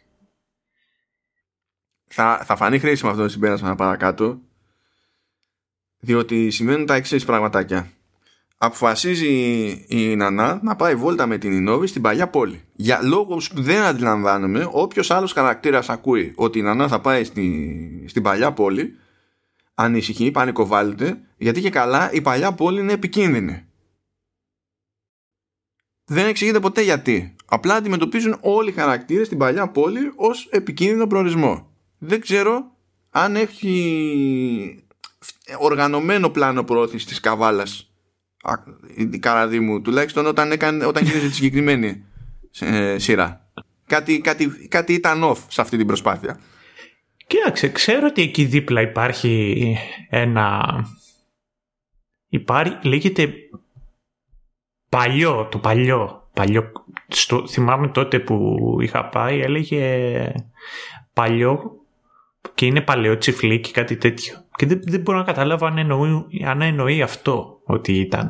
Που είναι, ξέρω εγώ, ένα, είναι γειτονικό σαν χωριό, σαν ε, παραλιακό και μήπως έχει beef μαζί τους. Και γι' αυτό το λόγο τα είπα αυτά. Εκτός αν μας μιλάει για την παλιά πόλη, που δεν μου φάνηκε εμένα ότι αυτή ήταν η παλιά πόλη. Και μπορεί να ήταν. Δύο μέρες κάθισα. Τι, τι να σου πω. Να πω. Εντάξει. Εγώ αναγκαστικά αναφέρομαι. Με, ναι, ότι η κυρία Ρία έχει beef τέλος πάντων με αυτούς εκεί. Φυσικό είναι. Εμείς που είμαστε τώρα στο Παλιό Φάληρο, με ποιους έχουμε beef; Εντάξει, κοίταξε. Δεν έχουμε καν beef με το Νέο Φάληρο, διότι δεν κάνουμε acknowledge την ύπαρξη του Νέου Φάληρου. Α, ναι, ισχύει. Γιατί ξέρουμε ότι είναι χτισμένο πάνω σε μπάζα. Είναι τεχνητό δημιούργημα. Δεν μετράει. Ναι, είναι για τα μπάζα, ναι. Ε, ναι, δηλαδή δεν μπορούν καν να το αρνηθούν, ρε παιδί μου. Είναι γνωστό ότι είναι πάνω σε μπάζα, οπότε. Ναι. Ε, λοιπόν, δεν πηγαίνει και πολύ καλά αυτή η βόλτα. Όχι βέβαια επειδή η παλιά πόλη είναι επικίνδυνη, απλά επειδή η Νόβη τραβάει μαχαίρι. και ξεκινάει εκεί πέρα καταδίωξη.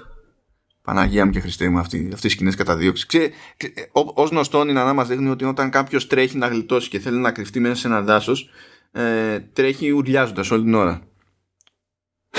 Γιατί όταν ουρλιάζεις, ε, πέφτουν οι πιθανότητες να αντιληφθεί ο, όποιος σε καταδιώκει ρε παιδί μου που είσαι.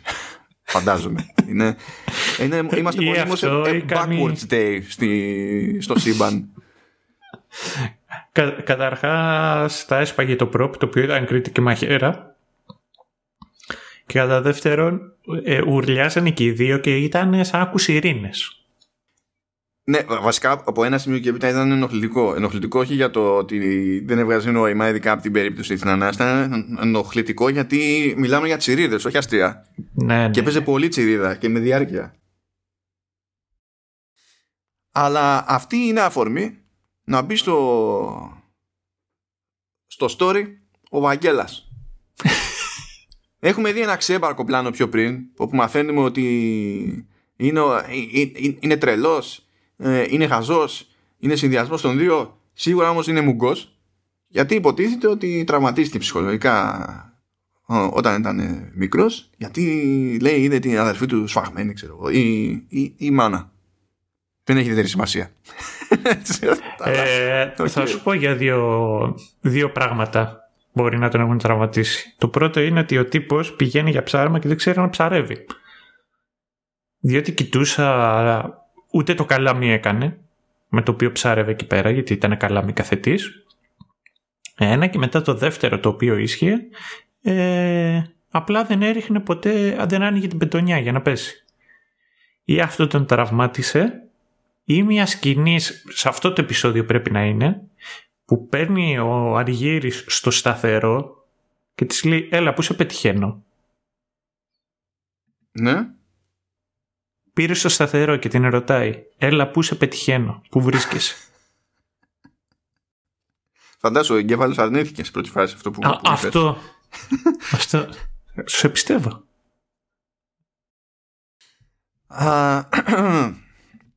Έχουμε λοιπόν εκεί πέρα το, το Βαγγέλα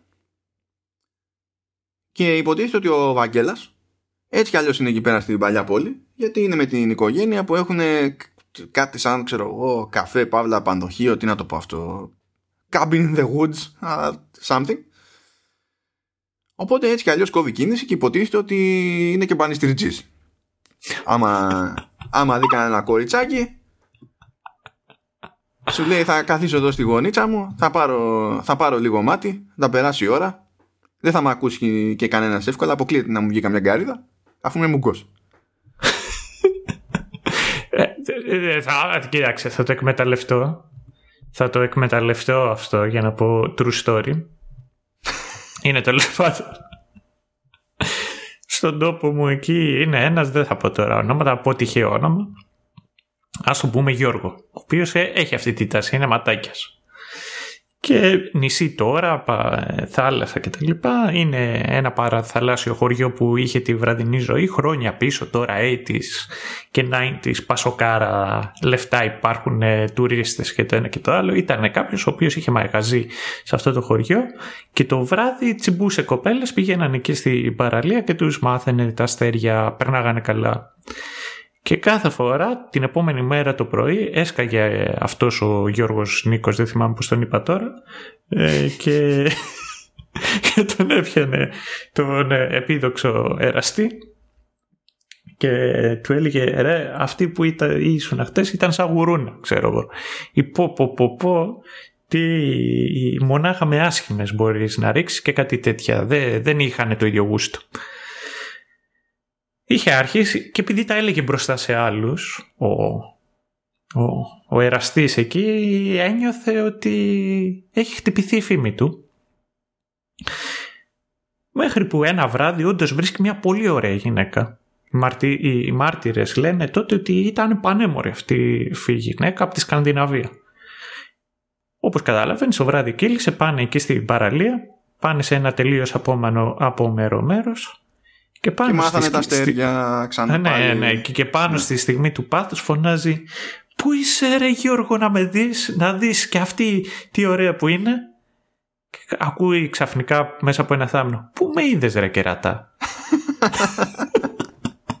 Παιδιά, αυτό το, αυτό το story δεν μου το λέει πρώτη φορά. Είναι, είναι true story όντως. Δεν είναι κάποιο είδους ανέκδοτο ή οτιδήποτε. Ούτε παραγγελιά πραγματικά έτσι. Δηλαδή, το και. Λοιπόν, στο, στο, στο πέμπτο επεισόδιο συνεχίζει η καταδίωξη. Το πέμπτο επεισόδιο παίζει να είναι από τα αγαπημένα μου. Ισχύει και, και δεν γίνεται καμία αναφορά στο η Golden Rose. Ναι, ναι. Πλέον έχει βγει υποχρέωση. Σου λέει εντάξει, αειδιάσαμε πια, το, το, όχι άλλο. συνεχίζουν τα ουρλιαχτά εκεί πέρα μέσα στη μέση ο, ο, ο Βαγγέλας προσπαθεί ε, να, να τη συμμαζέψει και να την πάρει να την κρύψει ό,τι να είναι. Φυσικά γνωριζόμαστε για πρώτη φορά με τους αστυνόμους της, της σειράς ότι είναι ένα μόνιμο comic relief. Σε όλες τις σειρές φαίνεται τη μου. Δεν έχει σημασία. Δεν μπορούν καν να, να κουμπώσουν σωστά τη στολή ας πούμε. Δεν, δεν, δεν, είναι ότι απλά δεν τους κάνει απλά είναι λάθος νούμερο. Είναι, δεν κάνουν καν τον κόπο να κουμπώσουν. Ε, αυτό παίζει να το είχαμε πει και για την κραυγή. Είναι κάτι, κάτι παρόμοιο τέλος πάντων σε ένα σημείο για να λέμε και τα πράγματα που έχουν. Έκανε και ο, ο Φόσκολος. Διότι απαγορεύεται να φορέσει ε, κάποιος τη στολή είτε στρατιωτικού, αστυνομικού, το οτιδήποτε και να είναι αυτό που λέμε πώς θα λέγαμε και στο στρατό όχι, όχι τυπικός τι προβλεπέ; ναι, να είναι προβλεπέ. Απαγορεύεται. Γιατί εκείνη, αυτό είναι ποινικό αδίκημα το ότι εντείνεσαι σαν ε, κάποιος ο οποίος δεν ναι, είσαι. Ναι, ότι και... προσποιείσαι τέλος πάντων ότι είσαι κάτι που δεν είσαι και τα λοιπά. Ναι, ναι αυτό. Οπότε. Ναι, ναι, ναι, εντάξει. Δεν νομίζω όμως ότι το κάνανε γι' αυτό. Αλλά είναι, είναι ωραίο γιατί οι ίδιοι ηθοποιοί παίζουν και τους αστυνομικούς νομίζω και σε άλλες σειρές του, του Καράδιμο Universe. Οπότε... Εν τω μεταξύ ελπίζει η Νανά να καταφέρει να φτάσει στο αυτοκίνητό της αλλά η Νόβη Παύλα Ιβωνή πηγαίνει και της καβατζούν τα κλειδιά. Το οποίο της το φωνάζει την ενημερώνει την Ανά μακριά και βλέπουμε μια έτσι στιγμή έκρηξης από την Ανά. Που να πάρει την πάτησα; Παρακάτω έχουμε άλλη φοβερή δήλωση από η Νόβη Παύλα Ιβώνη που εκεί πέρα είναι δεν, δεν καταλαβαίνω πώς καταφέρνει να είναι κάτι που δεν είναι μετάφραση αλλά να είναι κακή μετάφραση. Ρε Σταύρο λέει μπορεί να μου ξέφυγες αλλά όχι τόσο πολύ τι, πάει να πει όχι τόσο πολύ. όχι για πολύ λένε συνήθως οι άνθρωποι. Δηλαδή αυτό πρέπει να εννοεί. Αλλά όχι τόσο πολύ. Άλλη φοβερή ατάκα εκεί πάνω που τραβάει ο Βαγγέλας την, την ανάγκη να τη σώσει και αυτή του πηγαίνει κόντρα και όλο ουρλιάζει και τέτοια. Με τα πολλά συνειδητοποιεί ότι για κάποιο λόγο δεν της μιλάει.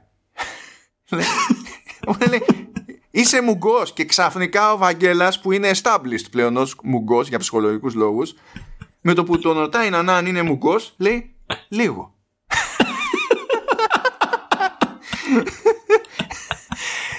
Έκπληκτη να λέει δηλαδή μιλάς. Και επανέρχεται ο μουγκός, λέει λίγο. την οδηγεί την Ανά στο, στο cabin in the woods γιατί Σφίγγεται και ο Βαγγέλα, υποτίθεται ότι θέλει να κρύβεται από τον πατέρα του και ακόμη περισσότερο από τον αδερφό του, κάτι ύποπτο παίζει εκεί πέρα. Και κάπου πρέπει να την παρατήσει λίγο την Ανά να περιμένει. Και πού την παρατάει, φίλες και φίλοι, και αγαπητές Σταύρο. Τη λέει κάτσε και περίμενε εδώ και τη δείχνει μια αιώρα.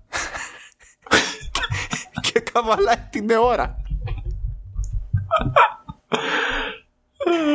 η καλύτερη κρυψώνα όλων των εποχών. Ήταν νομίζω και ρόζι η ώρα, ήταν κάτι έντονο και έκανε μπαμ. Όταν εμφανίζεται λοιπόν ο, ο, ο μαφίας, ο, ο αστυνόμος και, και πετάει μια τάκα τύπου σαν πολύ χαζή να έχουν μαζευτεί σε αυτή την υπόθεση. Ε, εντάξει, ε, με έβιασαν τα feels δηλαδή ένιωσα μια, μια σύνδεση με τον αστυνόμο Κώστα. Ε, ε, Μ' αρέσει πάντως που τον έχει γράψει λιγάκι κομπλεξικό. Δηλαδή έχει την τάση να κάνει antagonize για τους άλλους. Και τραβάει ιδιαίτερα ζόρι και με τον ε, ψυχολόγο. Λέει εσείς ψυχολόγοι και εσείς ψυχολόγοι και εσείς ψυχολόγοι. Είναι ίσως ένα, ε, μια αίσθηση κατωτερότητας διότι εκείνος δεν κατάφερε να σπουδάσει. Δεν ξέρω. Αλλά μου αρέσει ε, που η Καραδί μου δίνει αυτό, αυτό το χαρακτηριστικό. Ε, είναι σαν να κάνει ένα σχόλιο για, για το επάγγελμα. Θέλω να σημειώσω κάτι που είχαμε σχολιάσει και στο επεισόδιο που κάναμε για, τη, για την κραυγή. Έτσι. Ο, ο Βαγγέλας είναι σταθερά ο μόνος εκεί μέσα που πραγματικά πιστεύει ότι είναι ηθοποιός. Απλά το αναφέρω. Δηλαδή κάνει, κάνει μπαμ, το ζει. Δηλαδή το ζει. Κάνει, κάνει προσπάθεια συνειδητή. και γι' αυτό παίρνει και τους πιο δραματικούς ρόλους. Ναι, ισχύει και ε, εγώ τον ε, αγάπησα. Μένα πλέον είναι από τους αγαπημένους μου. Και όταν, ε, και αν θυμάσαι καλά, στο, στο είχα πει όταν διαλέξαμε σειρά, ότι θα, πά, θα παίξουμε με αυτόν τον τρόπο επειδή εμφανίζεται και ο Βαγγέλης. Άρε Βαγγέλα, άρε Βαγγέλα. Έχει και άλλα διαμάντια βέβαια αυτό το επεισόδιο. Δηλαδή δεν το λέω για πλάκα ότι είναι από τα αγαπημένα μου σε αυτή την οχτάδα. Σε κάποια φάση υποτίθεται ότι αράζει, δηλαδή φεύγει από την ώρα πια. Η νανά.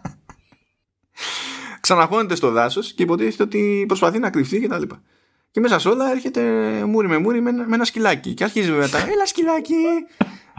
το, που είναι κάτι ανάμεσα σε πρόσκληση και ουρλιαχτό και από εκεί που δεν το περιμένει κανένας το σκυλάκι λέει Αζόρ με λένε. Random, έτσι ο σκύλος υποτίθεται ότι της μιλάει. Δεν υπάρχει καμία σύνδεση με οτιδήποτε.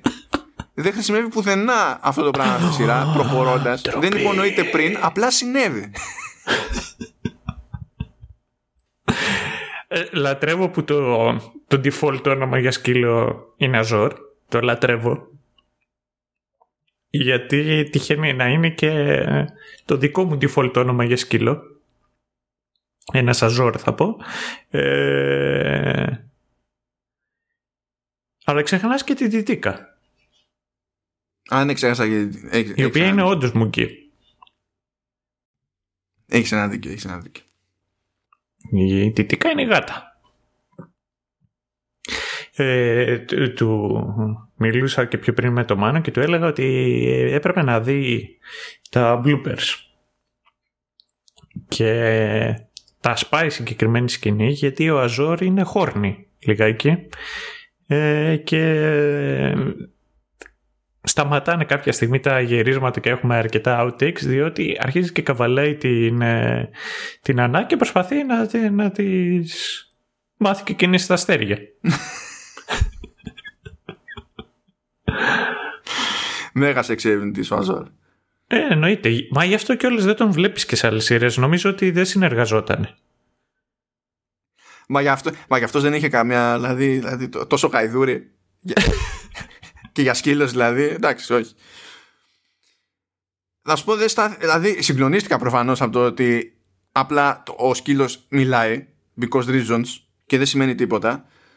Αλλά τι να τα κάνω τα bloopers μετά από κάτι τέτοιο, έτσι κι αλλιώς, Σταύρο, και τι να τα κάνω τα bloopers όταν στα σοβαρά η Νανά έχει την εξής ατάκα. Λέει, έχει αρχίσει να ανοιχτώνει και το αίμα μου παγώνει. Ελπίζω να μην με βρει εδώ η Νόβη. Αν αυτό είναι μετάφραση ε, εποχές PlayStation 1 horror.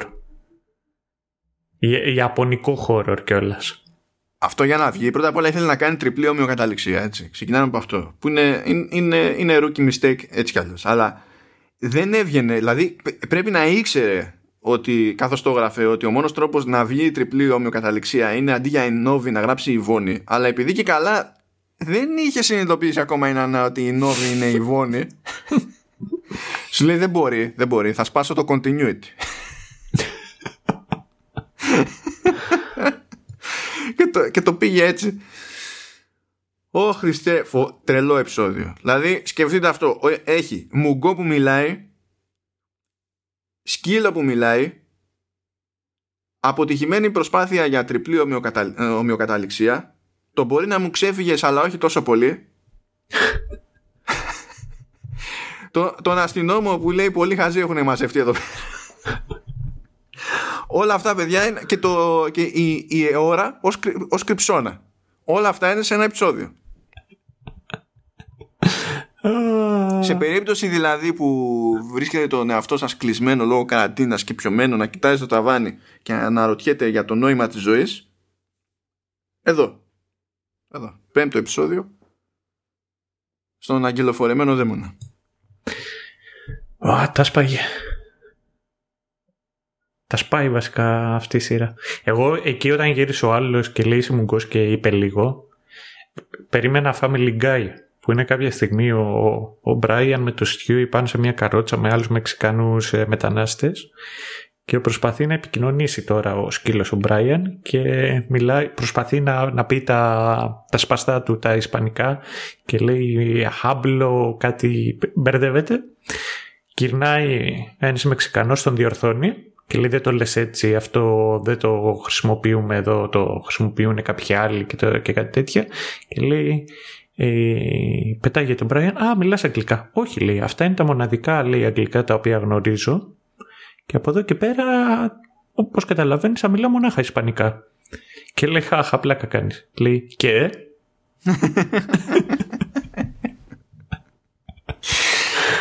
Λοιπόν, παιδιά, στο έκτο επεισόδιο βέβαια τρέχουν οι εξελίξεις στα αλήθεια. Δηλαδή, αποφασίζει ότι μετά από τόσα επεισόδια κινησία, κάποιος πρέπει να μας πει τι υποτίθεται ότι συμβαίνει. Μαθαίνουμε λοιπόν ότι δεν αυτοκτόνησε η Ιβόνη, την έπνιξε η, η Νανά πάνω σε μια έκρηξη ζήλιας, διότι την είδε να μιλάει με τον Δημήτρη, διότι ο Δημήτρης ήταν της Νανάς αλλά τι, πάνω εκεί φανταζόταν η Νανά ρε παιδί μου όταν είδε να συζητάνε με την Ιβόνη ότι έπαιξε φιλή που δεν έπαιξε.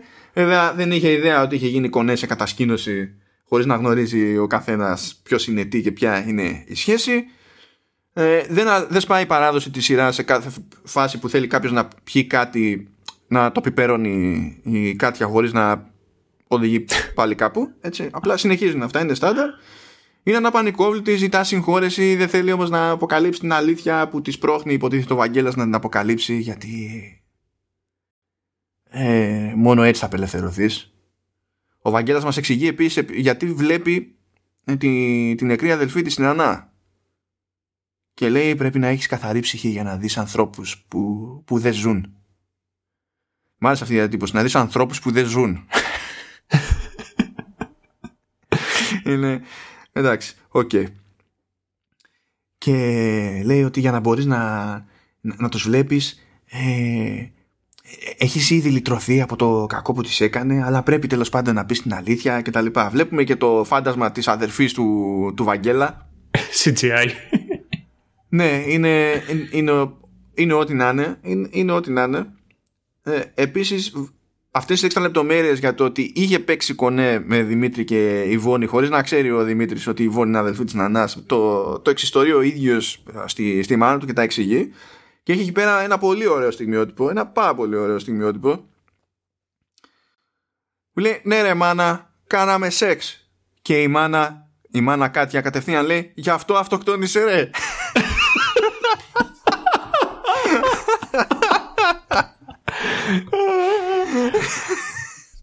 Εκεί διαλύθηκα στο γέλιο, ε.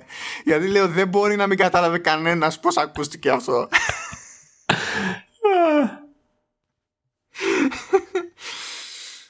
Μαθαίνουμε επίσης ότι ο αδερφός του Βαγγέλα που τον φοβάται ο Βαγγέλας είναι εκείνος που, που σκότωσε τη, τη, την αδερφή τους σπαράζει ο Βαγγέλας δεν την παλεύει ο Βαγγέλας και φεύγουνε, φεύγουνε φίλε δηλαδή προχωράνε οι, οι εξελίξεις αλλά εδώ είναι που τα δίνει και όλα ο Βαγγέλας και εξηγεί το δικό του δράμα που έτρωγε ξύλο από το πρωί μέχρι το βράδυ ε, από τον αδελφό του επειδή είχε τολμήσει λέει να μιλήσει σαν μικρό παιδί και να πει την αλήθεια ξέρω εγώ στον πατέρα του και, και τα λοιπά. Μαν, ό,τι και να πεις γιατί ότι έγινε στη συγκεκριμένη σκηνή θα σε πιστέψω διότι εγώ δεν και τις δύο φορές που το είδα δεν έβγαζα ούτε μια λέξη το τι λέγανε.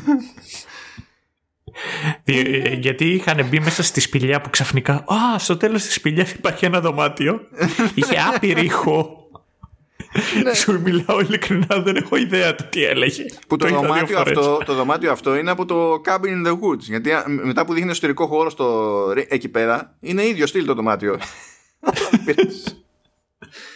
ε,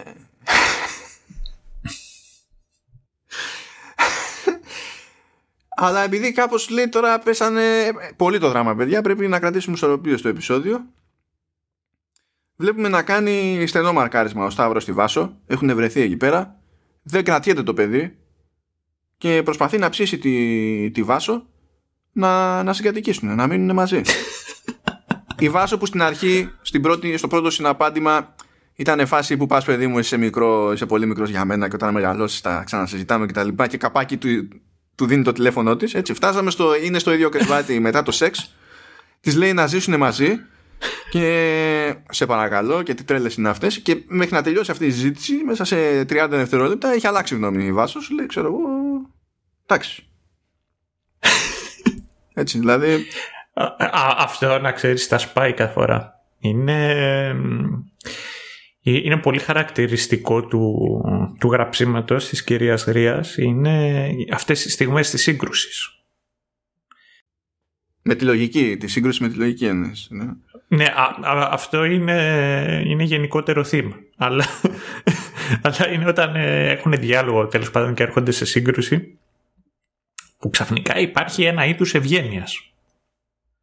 Όπου αυτός ο οποίος έκανε ξέρω εγώ την πρώτη επίθεση ξαφνικά τα παίρνει πίσω και έχει, ε, έχει ένα μυστήριο και στυλ το οποίο είναι ταυτόχρονα πώς να σου πω δεν δείχνει ε, υποχώρηση εκείνη την ώρα ακριβώς. Δείχνει σαν περισσότερο ευγένεια. Α, δηλαδή τι εννοείς; Καλά, αφού δεν θες, αυτό γίνεται πάντα. Πάντα. και με έχεις απογοητεύσει για δύο λόγους. Ο πρώτος ναι. είναι ότι δεν σχολίασες καθόλου το φραπέ που πίνει ο Δημήτρης και ανάλογα με το τι λέει υπάρχει αυξομοίωση στο φραπέ. Αυτό λες και είναι η μπύρα του Θόρ από το που του είχε βάλει ο Dr. Strange και μετά το δεύτερο για την κυρία Κάτια αυτόν το χαμελέον. Αυτή την ηθοποιό χαμελέον. Διότι σε αυτή τη σκηνή ε, το φόρμα που φοράει είναι ίδιο με το καναπέ Οπότε δεν ξέρεις που ξεκινάει εκείνη. και που τελειώνει ο καναπές. Ε, κοίτα, ε, εγώ γι' αυτό είμαστε εδώ, γι' αυτό κάνουμε καλό δίδυμο, επειδή εστιάζουμε σε διαφορετικές λεπτομέρειες. Απλά εγώ, δε παιδί μου, στέκομαι συνήθως σε πράγματα που έχουν να κάνουν με διαλόγους και τα λοιπά. Γι' αυτό και έχω σημειώσει εδώ πέρα ότι εκεί πέρα που λυγίζει η, η Βάσο και από εκεί που δεν θέλει να ζήσουν μαζί μεταπίθεται σε χρόνο μηδέν, αρχίζει και το ταχώνει γιατί κάθεται και δεν πάει να, τα, να το ανακοινώσει στο, στον πατέρα του. και γυρνάει και του, και του φωνάζει κιόλας. Άντε και το γοργόν και χάρη έχει. Από εκεί που δεν ήθελε πριν, του τη λέει και από πάνω. Στην ίδια στην κομιδία. Αλλά επειδή το, το επεισόδιο κλείνει σε αυτό το δωμάτιο με τη, με τη φοβερή ακουστική, που συνεχίζει ο Βαγγέλας να προσπαθεί να πει στην Ανά να πει την αλήθεια σε όλους και τα λοιπά. Αλλά η Ανά δεν θέλει γιατί δεν θέλει να ξανακαταλήξει το τρελάδικο. Okay. Έχουμε όπως είπαμε το φάντασμα της αδελφής του Βαγγέλα. και κάτι λέει σε κάποια φάση και λόγω της, της ηχούς δεν ξεχώριζα και εγώ τι έλεγε. Και θα σου γράψω, θα σου πω ακριβώς τι έχω σημειώσει. Λέω τι λέει, λέει είσαι ένα φίδι ή είσαι ένα αρχίδι; Φίδι, φίδι, άκου να σου πω. Όχι, δεν είναι ούτε φίδι ούτε αρχίδι. Έλεγε, έλεγε είσαι, είσαι ένοχη. Αλλά ήταν τόσο παραμορφωμένος ο ήχος που δεν το καταλάβαινα. Μπορεί να δείχνουμε ρόγες σε αυτή τη σειρά, αλλά δεν βρίζουμε. Δεν βρίζουμε, δεν βρίζουμε. Είναι PG-13 η ρόγα. Ε, τεχνικός ναι. Ναι, τεχνικός ναι. Η, η, η ρόγα είναι PG-13, αλλά άμα από δύο φακ σταματάει. Ναι, ναι, ναι. Τώρα μην ψάχνεις εσύ. Ναι, ναι, ναι. Πουριτανισμός. Πουριτανισμός. Απλά γιατί. Ναι, PG-13 είναι η καραδί Ναι. Όπως λέμε τώρα έχουν. Εντάξει, οι εξελίξεις τρέχουν. Είναι, σου λέει, κάψαμε που κάψαμε τέσσερα επεισόδια. Ώρα να κάνουμε και τίποτα γιατί έχουμε τάξει τον κόσμο σειρά, ρε παιδί μου. Οπότε σκάνε εκεί πέρα στα, στην παλιά πόλη, στο δάσος, το όλα μαζί, ξέρω εγώ τι να είναι. Σκάει και η τρελογιατρίνα από την Αθήνα. Σκάει και ο Αργύρης ε, ο τρελογιατρός από την Καβάλα. Σκάει ο αστυνόμος να ψάξουν την Ανά γιατί υποτίθεται ότι αγνοείται δεν έχουν ιδέα. Ε, αυτή προσπαθεί να κρυφτεί από τους πάντες για να, για να μην τη μαζέψουν ο Βαγγέλας εκεί πέρα τα, τα δικά του. Και τα δικά του σε αυτή εδώ πέρα είναι που ξαφνικά τρελαίνεται και πιάνει ένα δοκάρι και το πετάει σαν δόρυ αυτό δεν το θυμάμαι κανένα είναι, είναι τέρμα Απλά κάτι γίνεται, κάτι του λένε, κάνει αυτός. Βρίσκει ένα δοκάρι και κάνει «Ωριά!» και το πετάει σαν δόρυ. Οπότε είμαστε σε αυτή τη φάση που τα πράγματα δηλαδή έχουν, έχουν πάρει την πορεία τους έτσι. Πάμε, τι είμαστε, είμαστε στην κατηφόρα. Οπότε τι κάνει η Γιατί ποτέ είμαστε σε κατηφόρα είμαστε σε όλο το πίσω. Ναι, ισχύει. τι κάνει λοιπόν η αγαπητή κυρία Ελευθερία Καραδίμου; Λέει ωραία, ευκαιρία να χώσω και άλλους νέους χαρακτήρες. Οπότε γνωρίζουμε τον πατέρα. G.R.R. Martin. Ε, έτσι. Ναι, απλά, ρε παιδί μου, ο Μάρτιν τουλάχιστον σου λέει κάτσε. Επειδή θα γίνει πολύ το μπλέξιμο, δεν θα μπορεί να παρακολουθήσει κανένας. Ας σκοτώσω μερικούς να αδειάσουμε λίγο. Γι' αυτό λέει τώρα ποιος κάθεται να γράψει το πώς ξεμπλέκουμε από εδώ πέρα που είμαστε. Α κλείσω συμφωνία με το HBO και άστα τα βιβλία. Βλέπουμε τον πατέρα λοιπόν της, της Διαμάντης Βλέπουμε το, γνωρίζουμε τον Ιωσήφ που υποτίθεται ότι ήταν ο προστάτης της Νανάς εκεί πέρα στην κραυγή. Ναι, ναι, ναι. Προσπαθούμε να καταλάβουμε τι, τι, τι έχει παιχτεί. Ε, βλέπουμε τη, γνωρίζουμε τη Μαριέτα που είναι φίλη της Διαμάντης και έχουν εκεί πέρα ένα ραπόρτ έτσι, φιλικό. Ο Ιωσήφ φαίνεται ότι είναι τσιμπημένος εκεί με τη, με τη Διαμάντη και ανοίγει ένα καινούριο μέτωπο. Έτσι. Και τρέχουν αυτά τα πραγματάκια. Εν τω μεταξύ Διαμάντη επειδή έτσι κι αλλιώς έχασε το αμόρε το Σταύρο επειδή ήταν παθολογικά έτσι ζηλιάρο. Το έχουμε, το έχουμε εμείς αυτή η Σταύρη. Ναι. ναι. Ε, είχε φάει φρίκι να τον παρακολουθήσει να δει με ποιους συναντιέται και τα λοιπά οπότε ψαχνόταν εκεί είχε βρει τα τηλέφωνα της Βάσος ε, ήθελε να αλλά δεν δεχόταν ότι έπαιζε να γίνει connection εγώ με κάποια μεγαλύτερη του οπότε θεωρούσε ότι ο, ο στόχος ο πραγματικός ήταν η Νανά ήθελε να βρει την Νανά δηλαδή έτρωγε τις φρίκες εκεί πέρα μόνη της έτσι. Εν τω μεταξύ στα, στο δάσος εκεί πέρα είπαμε ότι ήταν όλοι αυτοί Αθήνα ξε Αθήνα ό,τι να είναι και μέσα σε όλα συναντάνε και το, και το Βαγγέλα ο οποίο Βαγγέλας υποτίθεται ότι θέλει να τους πει προς τα που να κινηθούν για να βρουν την Ανά. Γιατί θεωρεί ότι άμα ρε παιδί μου έρθουν όλοι αντιμέτωποι με όλους, θα αποκαλυφθεί η αλήθεια ακόμα και αν δεν θέλει να, να πει τίποτα σε, σε κανέναν. Και σε εκείνη τη φάση ο Βαγγέλας θυμάται ότι είναι μουγκός. Οπότε δεν λέει σε κανέναν. δεν τους εξηγεί ρε παιδί μου, ελάτε από εδώ ή ό,τι να είναι. Δεν ισχύει το είμαι λίγο. Αυτή τη στιγμή που εμφανίστηκαν άλλοι χαρακτήρες είμαι τελείως μουγκός. Και κάθομαι και χτυπιέμαι και κάνω νοήματα και δεν καταλαβαίνει κανένας Χριστό το οποίο δένει αρμονικά και οργανικά ναι. με το τέλος του επεισοδίου όπου υποτίθεται ότι πάνε να αποκαλυφθούν τα πράγματα στο, στον αστυνόμο Σαΐνι εκεί πέρα και στους στρατογιατρούς μιλάνε εκεί με τον πατέρα του, του Βαγγέλα και του, και του bro του Βαγγέλα, του Βαγγελο bro. Πώς τον λένε αυτόν, πώς τον λένε. Κάπου το είχα σημειώσει, αλλά βαριέμαι να κάνω και ψάξιμο τώρα. Ο, ο κύριος Μάχος είναι. Ουσια... Α, είναι... Α, ο Μάχος είναι ο, ο πατέρας ενό. Νομίζω ότι με ρωτούσες για τον πρώτο. Ναι, ναι, ναι. ναι. Ο, ο τέτοιος είναι ο κύριος Φίλιπς ουσιαστικά από το. το πώς το λένε, από το σύμπλεγμα της Αράχνης. Α, OK. Okay. και από εκεί πέρα που που κάνει challenge εκεί τη φάση ο πατέρας και λέει τι θέλετε να σας πει ο Βαγγέλης αφού δεν, πώς, αφού δεν μιλάει.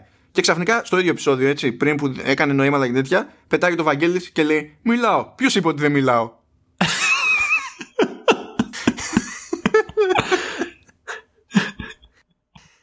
Χριστέ μου. Τα σπάει. Τα σπάει. Αυτή η σειρά τα σπάει. Όλο αυτό. Όλο αυτό. Δε, απλά, απλά, απλά δεν μπορώ, δεν μπορώ. Και έχει φτάσει ο κόμπος στο χτένι για όλους όπως αντιλαμβάνεστε, οπότε όλες οι αλήθειες λέγονται στο τελευταίο επεισόδιο, το, το 8ο. Είναι... Ο, περίμενε. Θέλω να κάνω ένα θετικό σχόλιο για το πώς από τις πιο φυσικές, ε, από το πιο φυσικό παίξιμο σε όλη τη σειρά έχει να κάνει η κουτσομπόλα φίλη της Διαμάντη. Α, η Μαριέτα, ναι. Η Μαριέτα. Που έκανε το, τη, τη δαιμόνιο δημοσιογράφο στο, στην κραυγή. Ναι, ακριβώς. Είναι απίστευτη. Ναι, θα το, θα το δεχτώ. Θα το δεχτώ.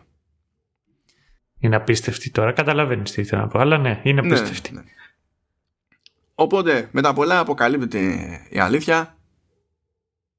Ε, η Νανά έχει τη φυσική της κατάληξη. Τυχώνουν εκεί πέρα στο τρελάδικο. Της λένε φόρα παρτίδα ψέμα ότι το πολύ καμιά εβδομάδα θα μείνεις μέσα. Και απλά οι υπόλοιποι χαρακτήρες στη σειρά ε, τελειώ, κάνουν το κλείσιμο θεωρώντας αυτονόητο ότι θα μείνει για χρόνια μέσα. Απλά έτσι, random. Και σου λέει πρέπει να ξεμπερδέψουμε στα γρήγορα, ρε παιδί μου, με την Ανά. Κάπως. Διότι έχουμε τόσα narrative threads να κλείσουμε. πρέπει να κάνουμε στο χώρο. κλείσιμο. Ε, στο κλείσιμο ήταν λιγάκι D&D από Game of Thrones. και παίζουν παιδιά φοβερές εξελίξεις και τρελές ατάκες ε, καταλήγουν σχεδόν όλοι οι χαρακτήρες σχεδόν όλοι οι χαρακτήρες στο, στο, ε, στο ίδιο Ουζερί που τελείως τυχαία λέγεται ο Σάβας Εννοείται. Αυτό είναι σταθερά. Στο, στο Kavala Wood είναι σταθερά και αυτό το ουζερί. Σκάει παιδιά η Ρία ξεκινάει και είναι μόνη της η Ρία με ένα γνώστο ταυτότητος τεκνό Ναι, ναι. που υποτίθεται ότι θέλει να ξεμπερδέψει με όλη αυτή τη, την ιστορία, να κάνει τη ζημιά που ε, θέλει και έχει άχτη ρε παιδί μου στην, στην αδερφή της και μετά να την κάνει για διακοπές με το τεκνό. Ε, θέλω να σου πω ότι το τεκνό πρέπει να ήταν ε, αυτός που έπαιζε πιο λογικά και φυσικά εκεί μέσα. Μαζί με τη Μαριέτα. Μαζί με, τη, Μα- μαζί με τη Μαριέτα. Αλλά νομίζω ότι ενώ είναι δύσκολο ως θεατής να ταυτιστείς με τη Μαριέτα, είναι απόλυτα λογικό και αναμενόμενο να ταυτιστείς με το, με το συγκεκριμένο τεκνό. Θα, το, θα προσπαθήσω να επιχειρηματολογήσω γι' αυτό προχωρώ. Ναι, ναι. Ε, τε- ό,τι και να πεις τέτοιο δεν θα το δεχτώ, ναι. Είναι λοιπόν αυτοί οι δύο και μετά σκάει ο Σταύρος με τη Βάσο. Η λογική είναι ότι περιμένουν το Σάβα, τον πατέρα του Σταύρου, για να του ανακοινώσουν ότι παντρεύονται. Η Βάσο επίσης έχει πρόγραμμα την επόμενη μέρα, αφού γίνει αυτό, να συναντηθεί με τον Σάβα, που δεν ξέρει ότι είναι πατέρας του Σταύρου, για να γνωρίσει το γιο του, Σταύ- ε, του, του Σάβα και να του ανακοινώσει ότι παντρεύονται. Έκανε back to back η Βάσο Σήμερα θα ανακοινώσω ε, σε αυτούς ότι παντρεύομαι με κάποιον και αύριο θα ανακοινώσω σε άλλους ότι παντρεύομαι με κάποιον άλλον. Ήταν back to back αυτό. αυτό ήταν, είχε, είχε κάποια λογική αυτό το σχέδιο στη, στη Βάσο. Έτσι. Όχι τους παίζω για τους δύο και βλέπω τι θα ευδοκιμήσει. Είναι θα ανακοινώσω και στις δύο μπάντες ότι, ότι πάμε για γάμο, κομπλέ. Ναι, Αλλά ναι, never mind. έτσι. Εσύ δεν ξέρεις, συνέχισε. Ε, η Ρία τα συνειδητοποιεί αυτό και ενθουσιάζεται. Έτσι σου λέει κάτσε εδώ πέρα. Έχουμε να κα- θα αράξουμε κερκίδα. Και πάνω εκεί που είναι όλοι αυτοί οι μαζεμένοι, έρχεται και ο Ιωσήφ με τη διαμάντη. Η διαμάντη βλέπει το Σταύρο, συμφιλιάζεται. Δεν μπορεί να συλλάβει ότι το κονέ είναι με, το... με, με τη Βάσο αντί με την Ανά και σηκώνονται και φεύγουν. Έτσι, χωρίς πολλά πολλά, βέβαια, ενώ είναι τσιτωμένη η διαμάντη και ακόμα ζηλεύει το Σταύρο και δεν συμμαζεύεται, ε, δεν θέλει και πολύ, κάνει κονέ με τον Ιωσήφ. Μπαμ μπαμ. Smooth criminal και ο, και ο Ιωσήφ. Εννοείται. Έτσι, δηλαδή Αλλά όχι σαν το συνονόματο, ο οποίος άνετα είναι Μάνθος Φουστάνος του, Ναι, του Kavala ναι, Wood. ναι. Γιατί όταν έφαγε το, το άκυρο, όταν συμφιλιάστηκε με τη Βάσο, πρώτη κίνηση ήταν να πάρει τηλέφωνο τη διαμάντη. «Ε, Να πάμε για κανένα καφέ. Άλλος εκεί πέρα. Άλλος, δηλαδή. Ναι, και, και, α, αλλά όταν έφαγε άκυρο, Όταν έφαγε άκυρο, ε, πέτυχε στο δρόμο τη σερβιτόρα από το Ουζερί και κατευθείαν κόντευε. Δηλαδή δεν είναι. Νομίζω ότι όλοι μας έχουμε τουλάχιστον ένα φίλο ή μια φίλη που ξέρουμε ότι λειτουργεί ακριβώς έτσι στην πραγματικότητα. Ισχύει. Εγώ, Εγώ έχω, έχω. δηλαδή.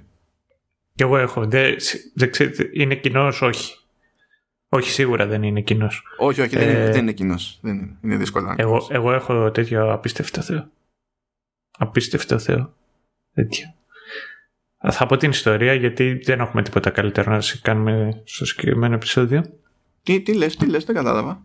Α, τι, ναι, λέω ότι η προσωπική, τα προσωπικά μου, ότι, αυτού, ότι οι σειρές της Καραδίμου με κάνουν και ταυτίζομαι και μου αρέσουν τόσο πολλές γιατί έρχονται πολύ κοντά στα, προσωπικά μου βιώματα.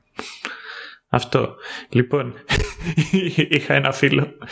Τώρα σε νησί, χειμώνα, έχουμε μαζευτεί στην... Ε, τέλος πάντων, ας, να το πω εξοχικό, στην εξοχή, σε ούτως ή άλλως στο νησί, τέλος πάντων σε ένα μικρό σπιτάκι μακριά από, τα, από κάποιον οικισμό, εκεί σε ένα αγροτόσπιτο, καθόμαστε, είναι βράδυ και του άρεσε μια κοπέλα. Αφού της κάνει ένα πέσιμο εκεί το οποίο δεν ευδοκιμεί, τρελαίνεται και εξαφανίζεται. Κάποια στιγμή τον αναζητούμε και συνειδητοποιούμε ότι έχει πάρει το αμάξι ενός φίλου μας. Χαμένος, τον παίρνουμε τηλέφωνο δεν απαντάει. Περνάει καμία ώρα, επιστρέφει πίσω, δίνει μαγκιόρικα το κλειδί στο φίλο μας, του λέει ο άλλος που ήσουν αρέ τόσες ώρες, λέει πήγα, πήγα μία βόλτα για να ηρεμήσω και γιατί πήρα το... γιατί πήρε το αμάξι μου. Έτσι. Και δεν με νοιάζει και για τα λεφτά τα οποία και για τη βενζίνη την οποία σου έκαψα πάρε εδώ και 20 ευρώ. Λέει, μα δεν είχα πολύ βενζίνη. Ναι, τώρα δεν έχεις σχεδόν καθόλου. Πάρε λεφτά. Τι θα τα κάνω τα λεφτά όταν δεν είναι ανοιχτό ούτε ένα βενζινάδικο στο νησί το βράδυ. Τσατίζεται ο άλλος μας ο φίλος και λέει φεύγω. Πάω τώρα ε, σε αυτό το μπαράκι.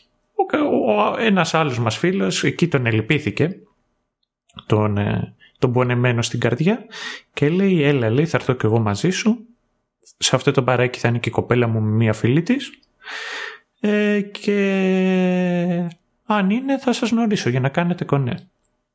Πηγαίνουν όντως μαζί, γνωρίζει την κοπέλα του, στον ενδιαφερόμενο και τη φίλη της, ε, δεν του άρεσε η φίλη της, του άρεσε η κοπέλα του φίλου μας. Συμβαίνουν αυτά. Πραγματική ζωή, πραγματικοί άνθρωποι. ναι, και άρχισε και εκεί πέσιμο. Ασταμάτητο. Αλλά σημασία, όπως λένε, σημασία έχει να μην τα παρατάς. Λοιπόν, επανερχόμαστε. Θέλω να σου πω για το τεκνό αυτό. Βλέπει τις αντιδράσεις της Ρίας και τα σχόλια που κάνει για όσα συμβαίνουν μπροστά τους εκεί πέρα στο Ουζερί. Και κάθε τόσο και λιγάκι κοιτάζει με απορία και λέει στη Ρία ότι δεν καταλαβαίνει τι συμβαίνει. και το λέει. Το, το, με το, το πουλάει. Δηλαδή το λέει mm. και είναι αποτελεσματικός. Γι' αυτό θεωρώ ότι είναι εύκολο να ταυτιστεί κάποιος με το συγκεκριμένο χαρακτήρα, που νομίζω ότι δεν μαθαίνουμε ποτέ και το όνομά του. Το λέει ναι, ποτέ. ναι, ναι, ναι. Okay. Απλά είναι ένα τεκνό. Είναι, είναι κάτι. Okay. Θέλω να πω επίσης για κάποιες έτσι παρεμβάσεις που κάνει η κυρία Καραδίμου. Όταν συζητάει με την Κάτια και λέει να βάλει όλη μαζί τη δόση, ξέρω εγώ, στο επόμενο ποτό της βάσος εκεί πέρα για να, να πάθει λέει να κοπεί καρδιάς Οπότε για ποιο λόγο έμπαινε λίγο λίγο όλο αυτόν τον καιρό, δεν, δεν βγάζει καθόλου νόημα. Λέει στην Κάτια ότι θα, θα τη στείλει βιβλιάρια ελβετικών λογαριασμών γιατί με όλα αυτά που γίνονται με τις τράπεζες της Ελλάδος δεν θα μπορούσες να χάρεις την αμοιβή σου. Ξέρεις για ποιο λόγο; 16-17 βγήκε η τέτοια και τα γυρίσματα γίνανε καλοκαίρι Τη χρονιά του... Με Capital. Το Capital Controls. Ναι, ναι, ναι. ναι, ναι το, και πολιτικό σχόλιο.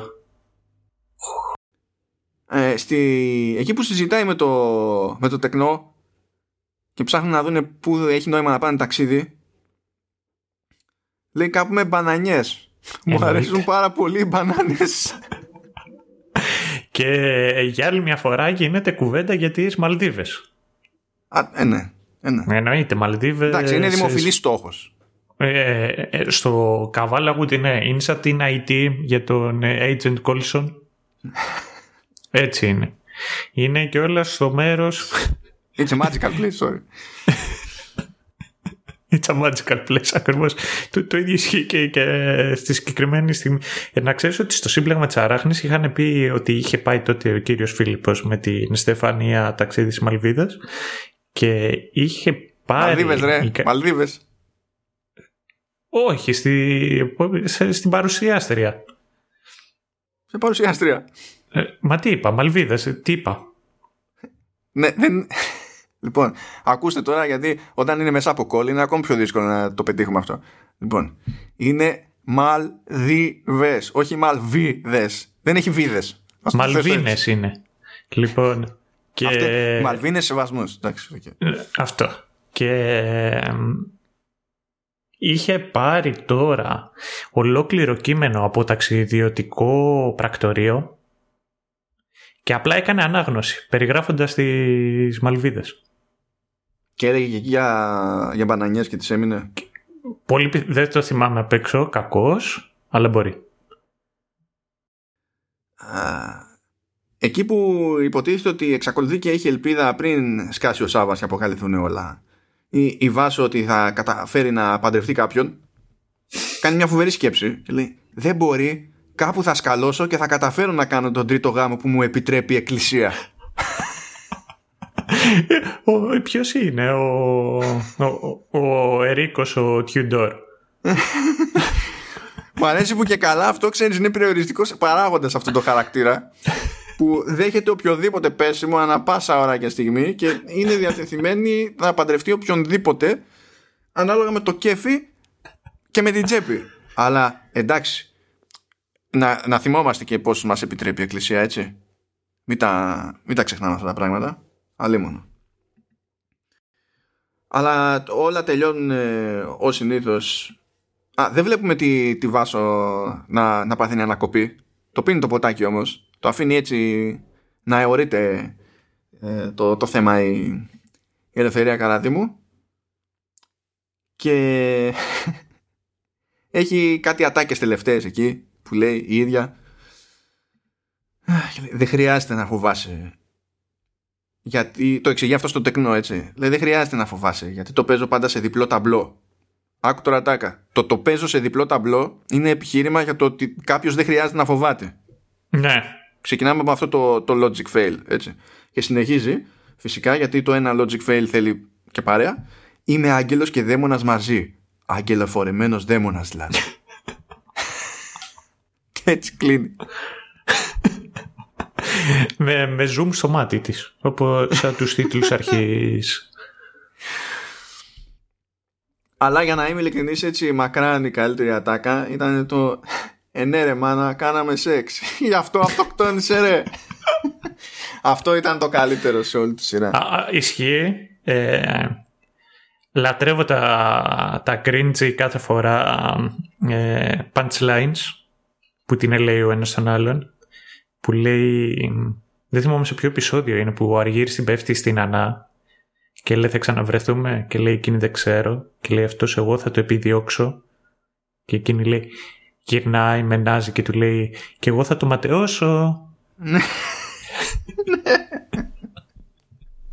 λοιπόν, ακούω. Εδώ έριξε πέσιμο στην, τελική, ε, στην τελική ο Βαγγέλας που υποτίθεται ότι μαγικά θεραπεύτηκε με το που αποκαλύφθηκαν τα πάντα.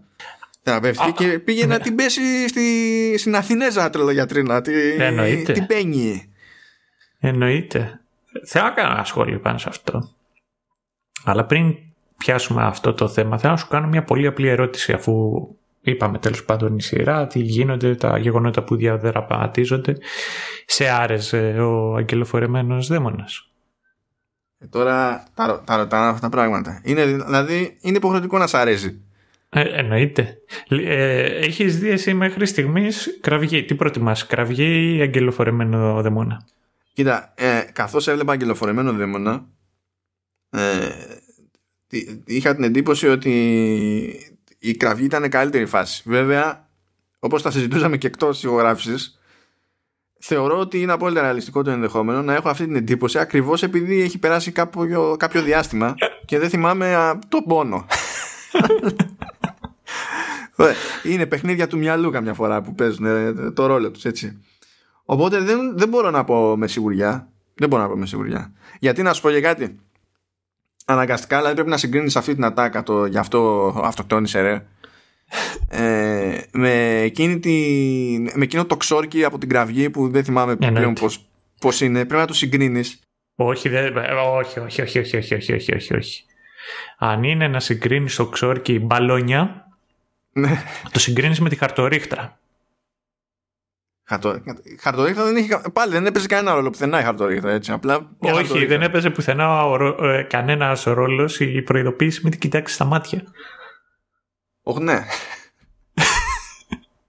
Ό,τι Θάνατος. Θάνατος! θάνατος σου πήρε τριγυρίσει. Θάνατο έδωσες και θάνατο θα πάρεις.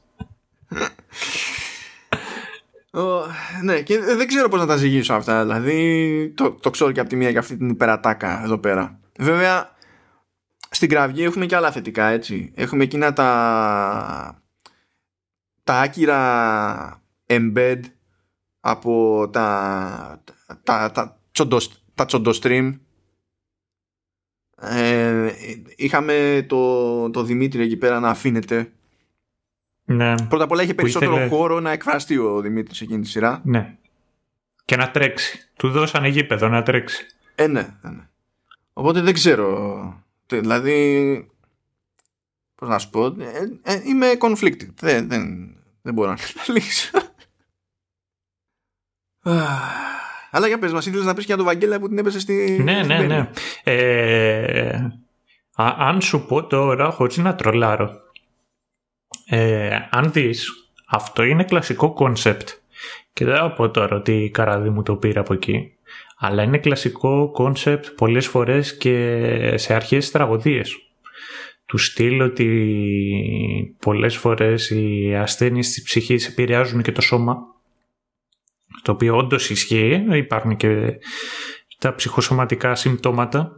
Βέβαια, ναι. Πολλές φορές δημιουργούνται και από το άγχος, αλλά είναι κάτι στο οποίο το πιστεύει πολύ η καραδί μου και δίνει έμφαση σε αυτό. Λοιπόν, πρόσεξε να δεις τώρα, γιατί δεν έχει πόδια η θεωρία σου. Εκεί στο πάνω στο πέσιμο στην μπαίνει, στο τελείωμα, για να εξηγήσει γιατί τώρα μπορεί και μιλάει, ας πούμε, Γυρνάει και λέει Βαρέθηκα να κάνω το χαζό. Μόνος του το λέει.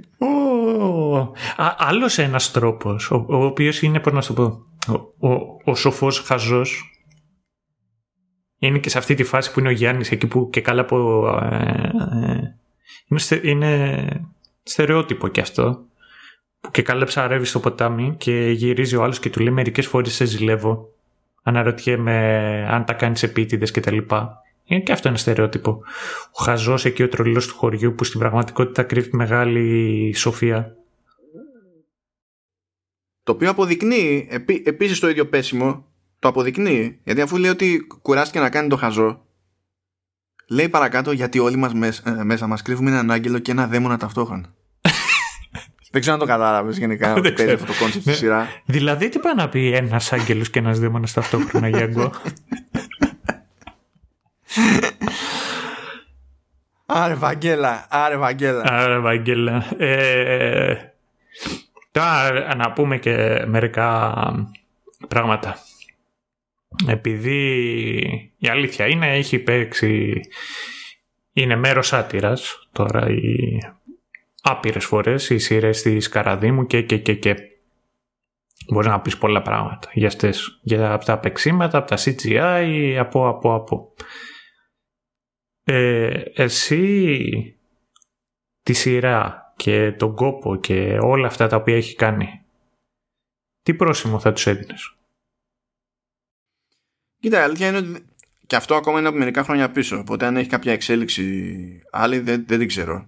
Αλλά το μεγαλύτερο πρόβλημα που έχω εγώ που σε αυτά τα δύο που έχω δει είναι, είναι σταθερό και ίσα ίσα που στον αγγελοφορημένο δαίμονα είναι και μεγαλύτερο πρόβλημα από ότι το θυμάμαι στην κραυγή απίστευτα λάθος μοντάζ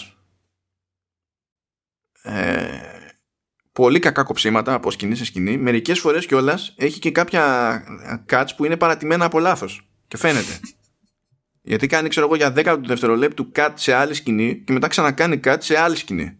Γιατί κάτι έκοψε και συνέδεσε μαζί και δεν το συνέδεσε εκεί που έπρεπε.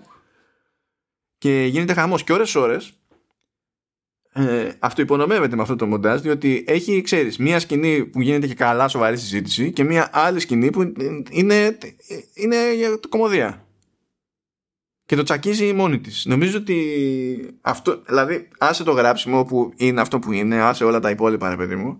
Νομίζω ότι αν εστίαζε στο να ισιώσει αυτό περισσότερο, το, το μοντάρισμα, θα μπορούσε να είχε την πιο ε, γρήγορη ας πούμε και απότομη βελτίωση. Γιατί να ξαφνικά να έχει να γράφει πολύ καλύτερα είναι λίγο χλωμό. Αλλά το να κάνει ε, με ελάχιστο κόπο καλύτερα κοψίματα, καλύτερο μοντάζ δεν απαιτεί άλλο skill set. Δηλαδή μπορεί να γίνει. Είναι, είναι αρκετά εύκολο να το μαζέψει. Αυτό. Τώρα για εξέλιξη από τη μια στην άλλη πάλι είναι κοντινά τα, κοντινές οι αποστάσεις. Δηλαδή κραυγή και αγκυλοφορημένος δεν μονάς ως, ως δηλογία.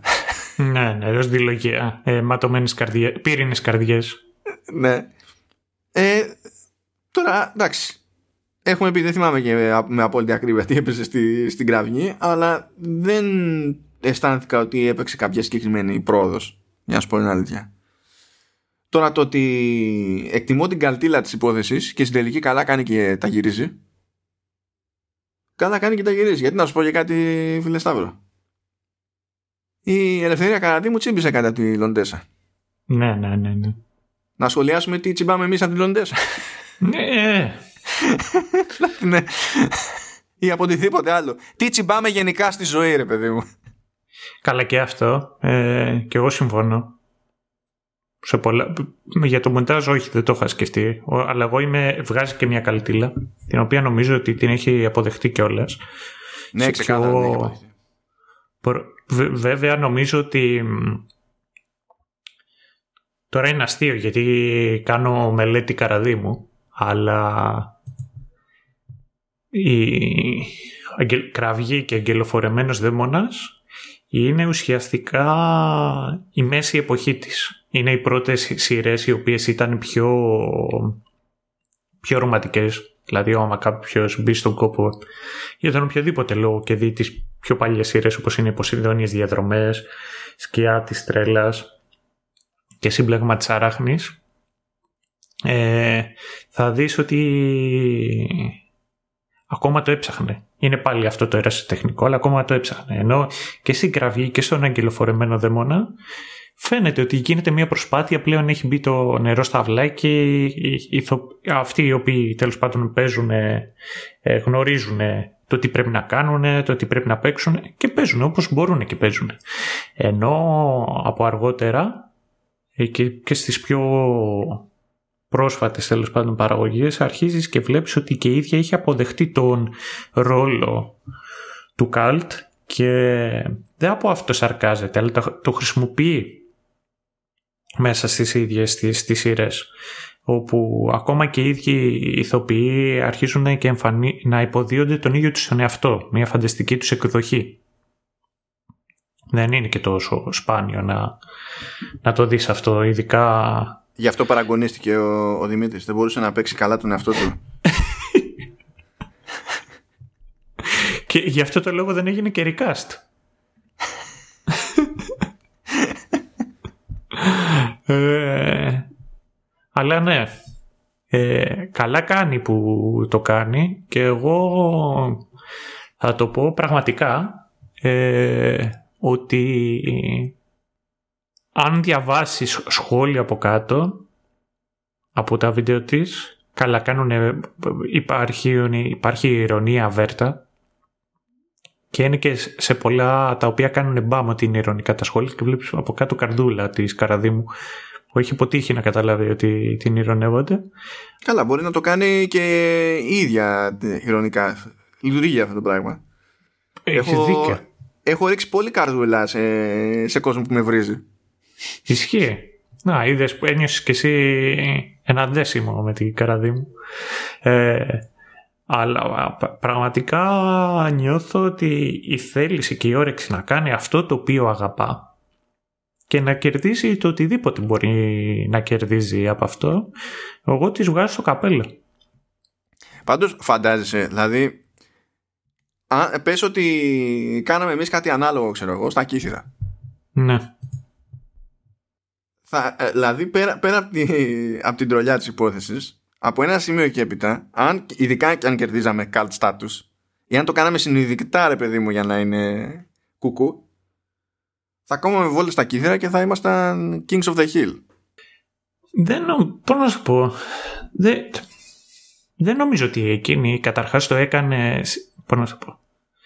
Δεν νομίζω ότι επιδίωξε η ίδια να γίνει κάλτ. Όχι, δεν λέω αυτό. Λέω, γιατί, λέω ναι, για την ναι, ναι. κατάληξη. Λέω για την κατάληξη. Γιατί, γιατί τώρα το να κόψει βόλτα στη, στην Αθήνα, πες ότι ε, το βολτάρει. Ε, σημαίνει ένα πράγμα χ. Το να κόβει βόλτα στην Καβάλα όμως, που προφανώς και είναι πιο φρέσκο στο, στη σκέψη του, του καθενός ότι ό,τι και αν κάνει πάντα σπρώχνει την Καβάλα, ας πούμε. Γιατί γουστάρει. Προφανώς και ξέρεις, θα έχει κερδίσει μια γονίτσα στην καρδούλα εδώ και εκεί. Είναι, είναι λίγο αλλιώς το πράγμα. Ναι, ναι, ναι, ναι. Ναι, ναι, ναι. Ε, εν τω μεταξύ, καλά, οι περισσότεροι στην επαρχία είναι τοπικιστές και θα πούνε καλό λόγο για το μέρος τους. Καλά μόνο, αυτό ισχύει γενικά σε όλο τον κόσμο. Ναι, ναι. Αλλά η Καβάλα είναι πανέμορφη πολύ. Είναι πολύ ωραία. Είναι από τις ωραιότερες της Ελλάδος, όπως έχω πάει. Δεν έχω πατήσει, δεν έχω άποψη. Ναι, θα, θα σου πω το εξής. Είναι απίστευτο το ότι αποτυγχάνει. Να το δείξει. Για μένα. Δεν σου δείχνει την ομορφιά της καβάλας. Δηλαδή, έχει μεσαιωνικά τείχη. Έχει πόλη ε, ε, ρωμαϊκό υδραγωγείο με καμάρες. Ναι, λογικό είναι αυτό. Έχει κάστρο. Πάντως αυτό, η καβάλα είναι πανέμορφη. Και το προτείνω ανεπιφύλακτο. Όποιος δηλαδή μπορεί να περάσει. Είναι πολύ ωραία να πάει να τη δει. Ε, και αν πάτε ως εκεί πηγαίνετε και μέχρι και Ξάνθη. Και αυτή είναι ωραία, ωραία πόλη. Επίσης, αυτό, αυτό δεν θυμάμαι και δεν έχω άλλο να σχολιάσω για την καβάλα. Έχουν και ένα πολύ ωραίο γλυκό για πες. Το οποίο είναι σιροπιαστό με καρύδι.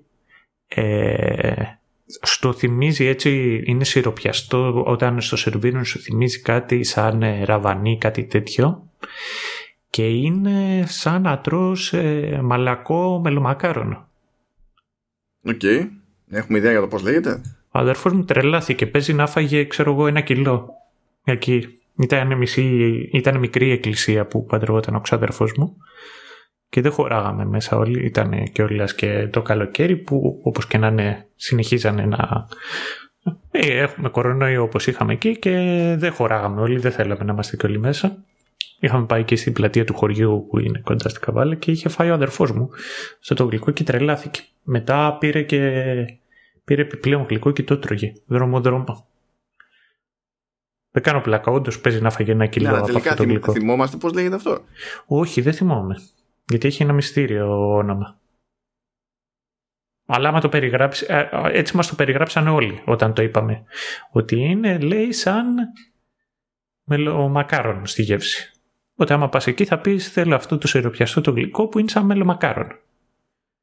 Και αυτοί που... και θα στο σερβίρουν φαντάζομαι.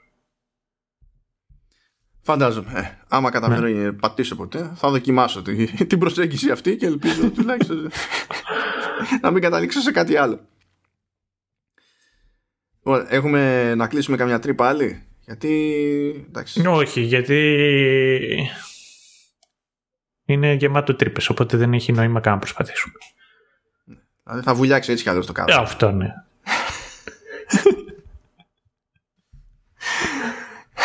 Γι' αυτό αυτοκτόνησε ρε.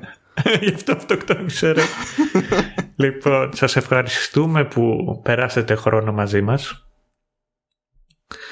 Να είστε καλά. Ε, δείτε καράτη μου, αν θέλετε. Ακόμα καλύτερα, αν μπορείτε, δείτε ποτπουρί από καράτη μου. Μην μπείτε στη διαδικασία τώρα να φάτε άπειρο χρόνο. Ε, και ένα τελευταίο σχόλιο που έχω να κάνω είναι το ότι η ίδια η Καραδίμου σπάει τις σειρές της σε διαφορετικά είδη. Υπάρχουν περιπέτειες, υπάρχουν τα κοινωνικά και υπάρχουν κοινωνικές περιπέτειες. Όπως λέμε στα games είναι action, το adventure και action adventure. Αυτό ακριβώς. Και ως γνωστόν το action adventure είναι σχεδόν οτιδήποτε.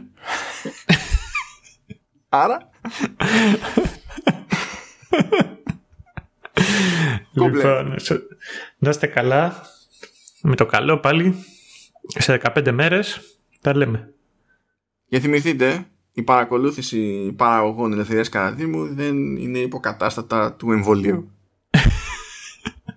είναι, το αποτελε... είναι, είναι τα αποτελέσματα.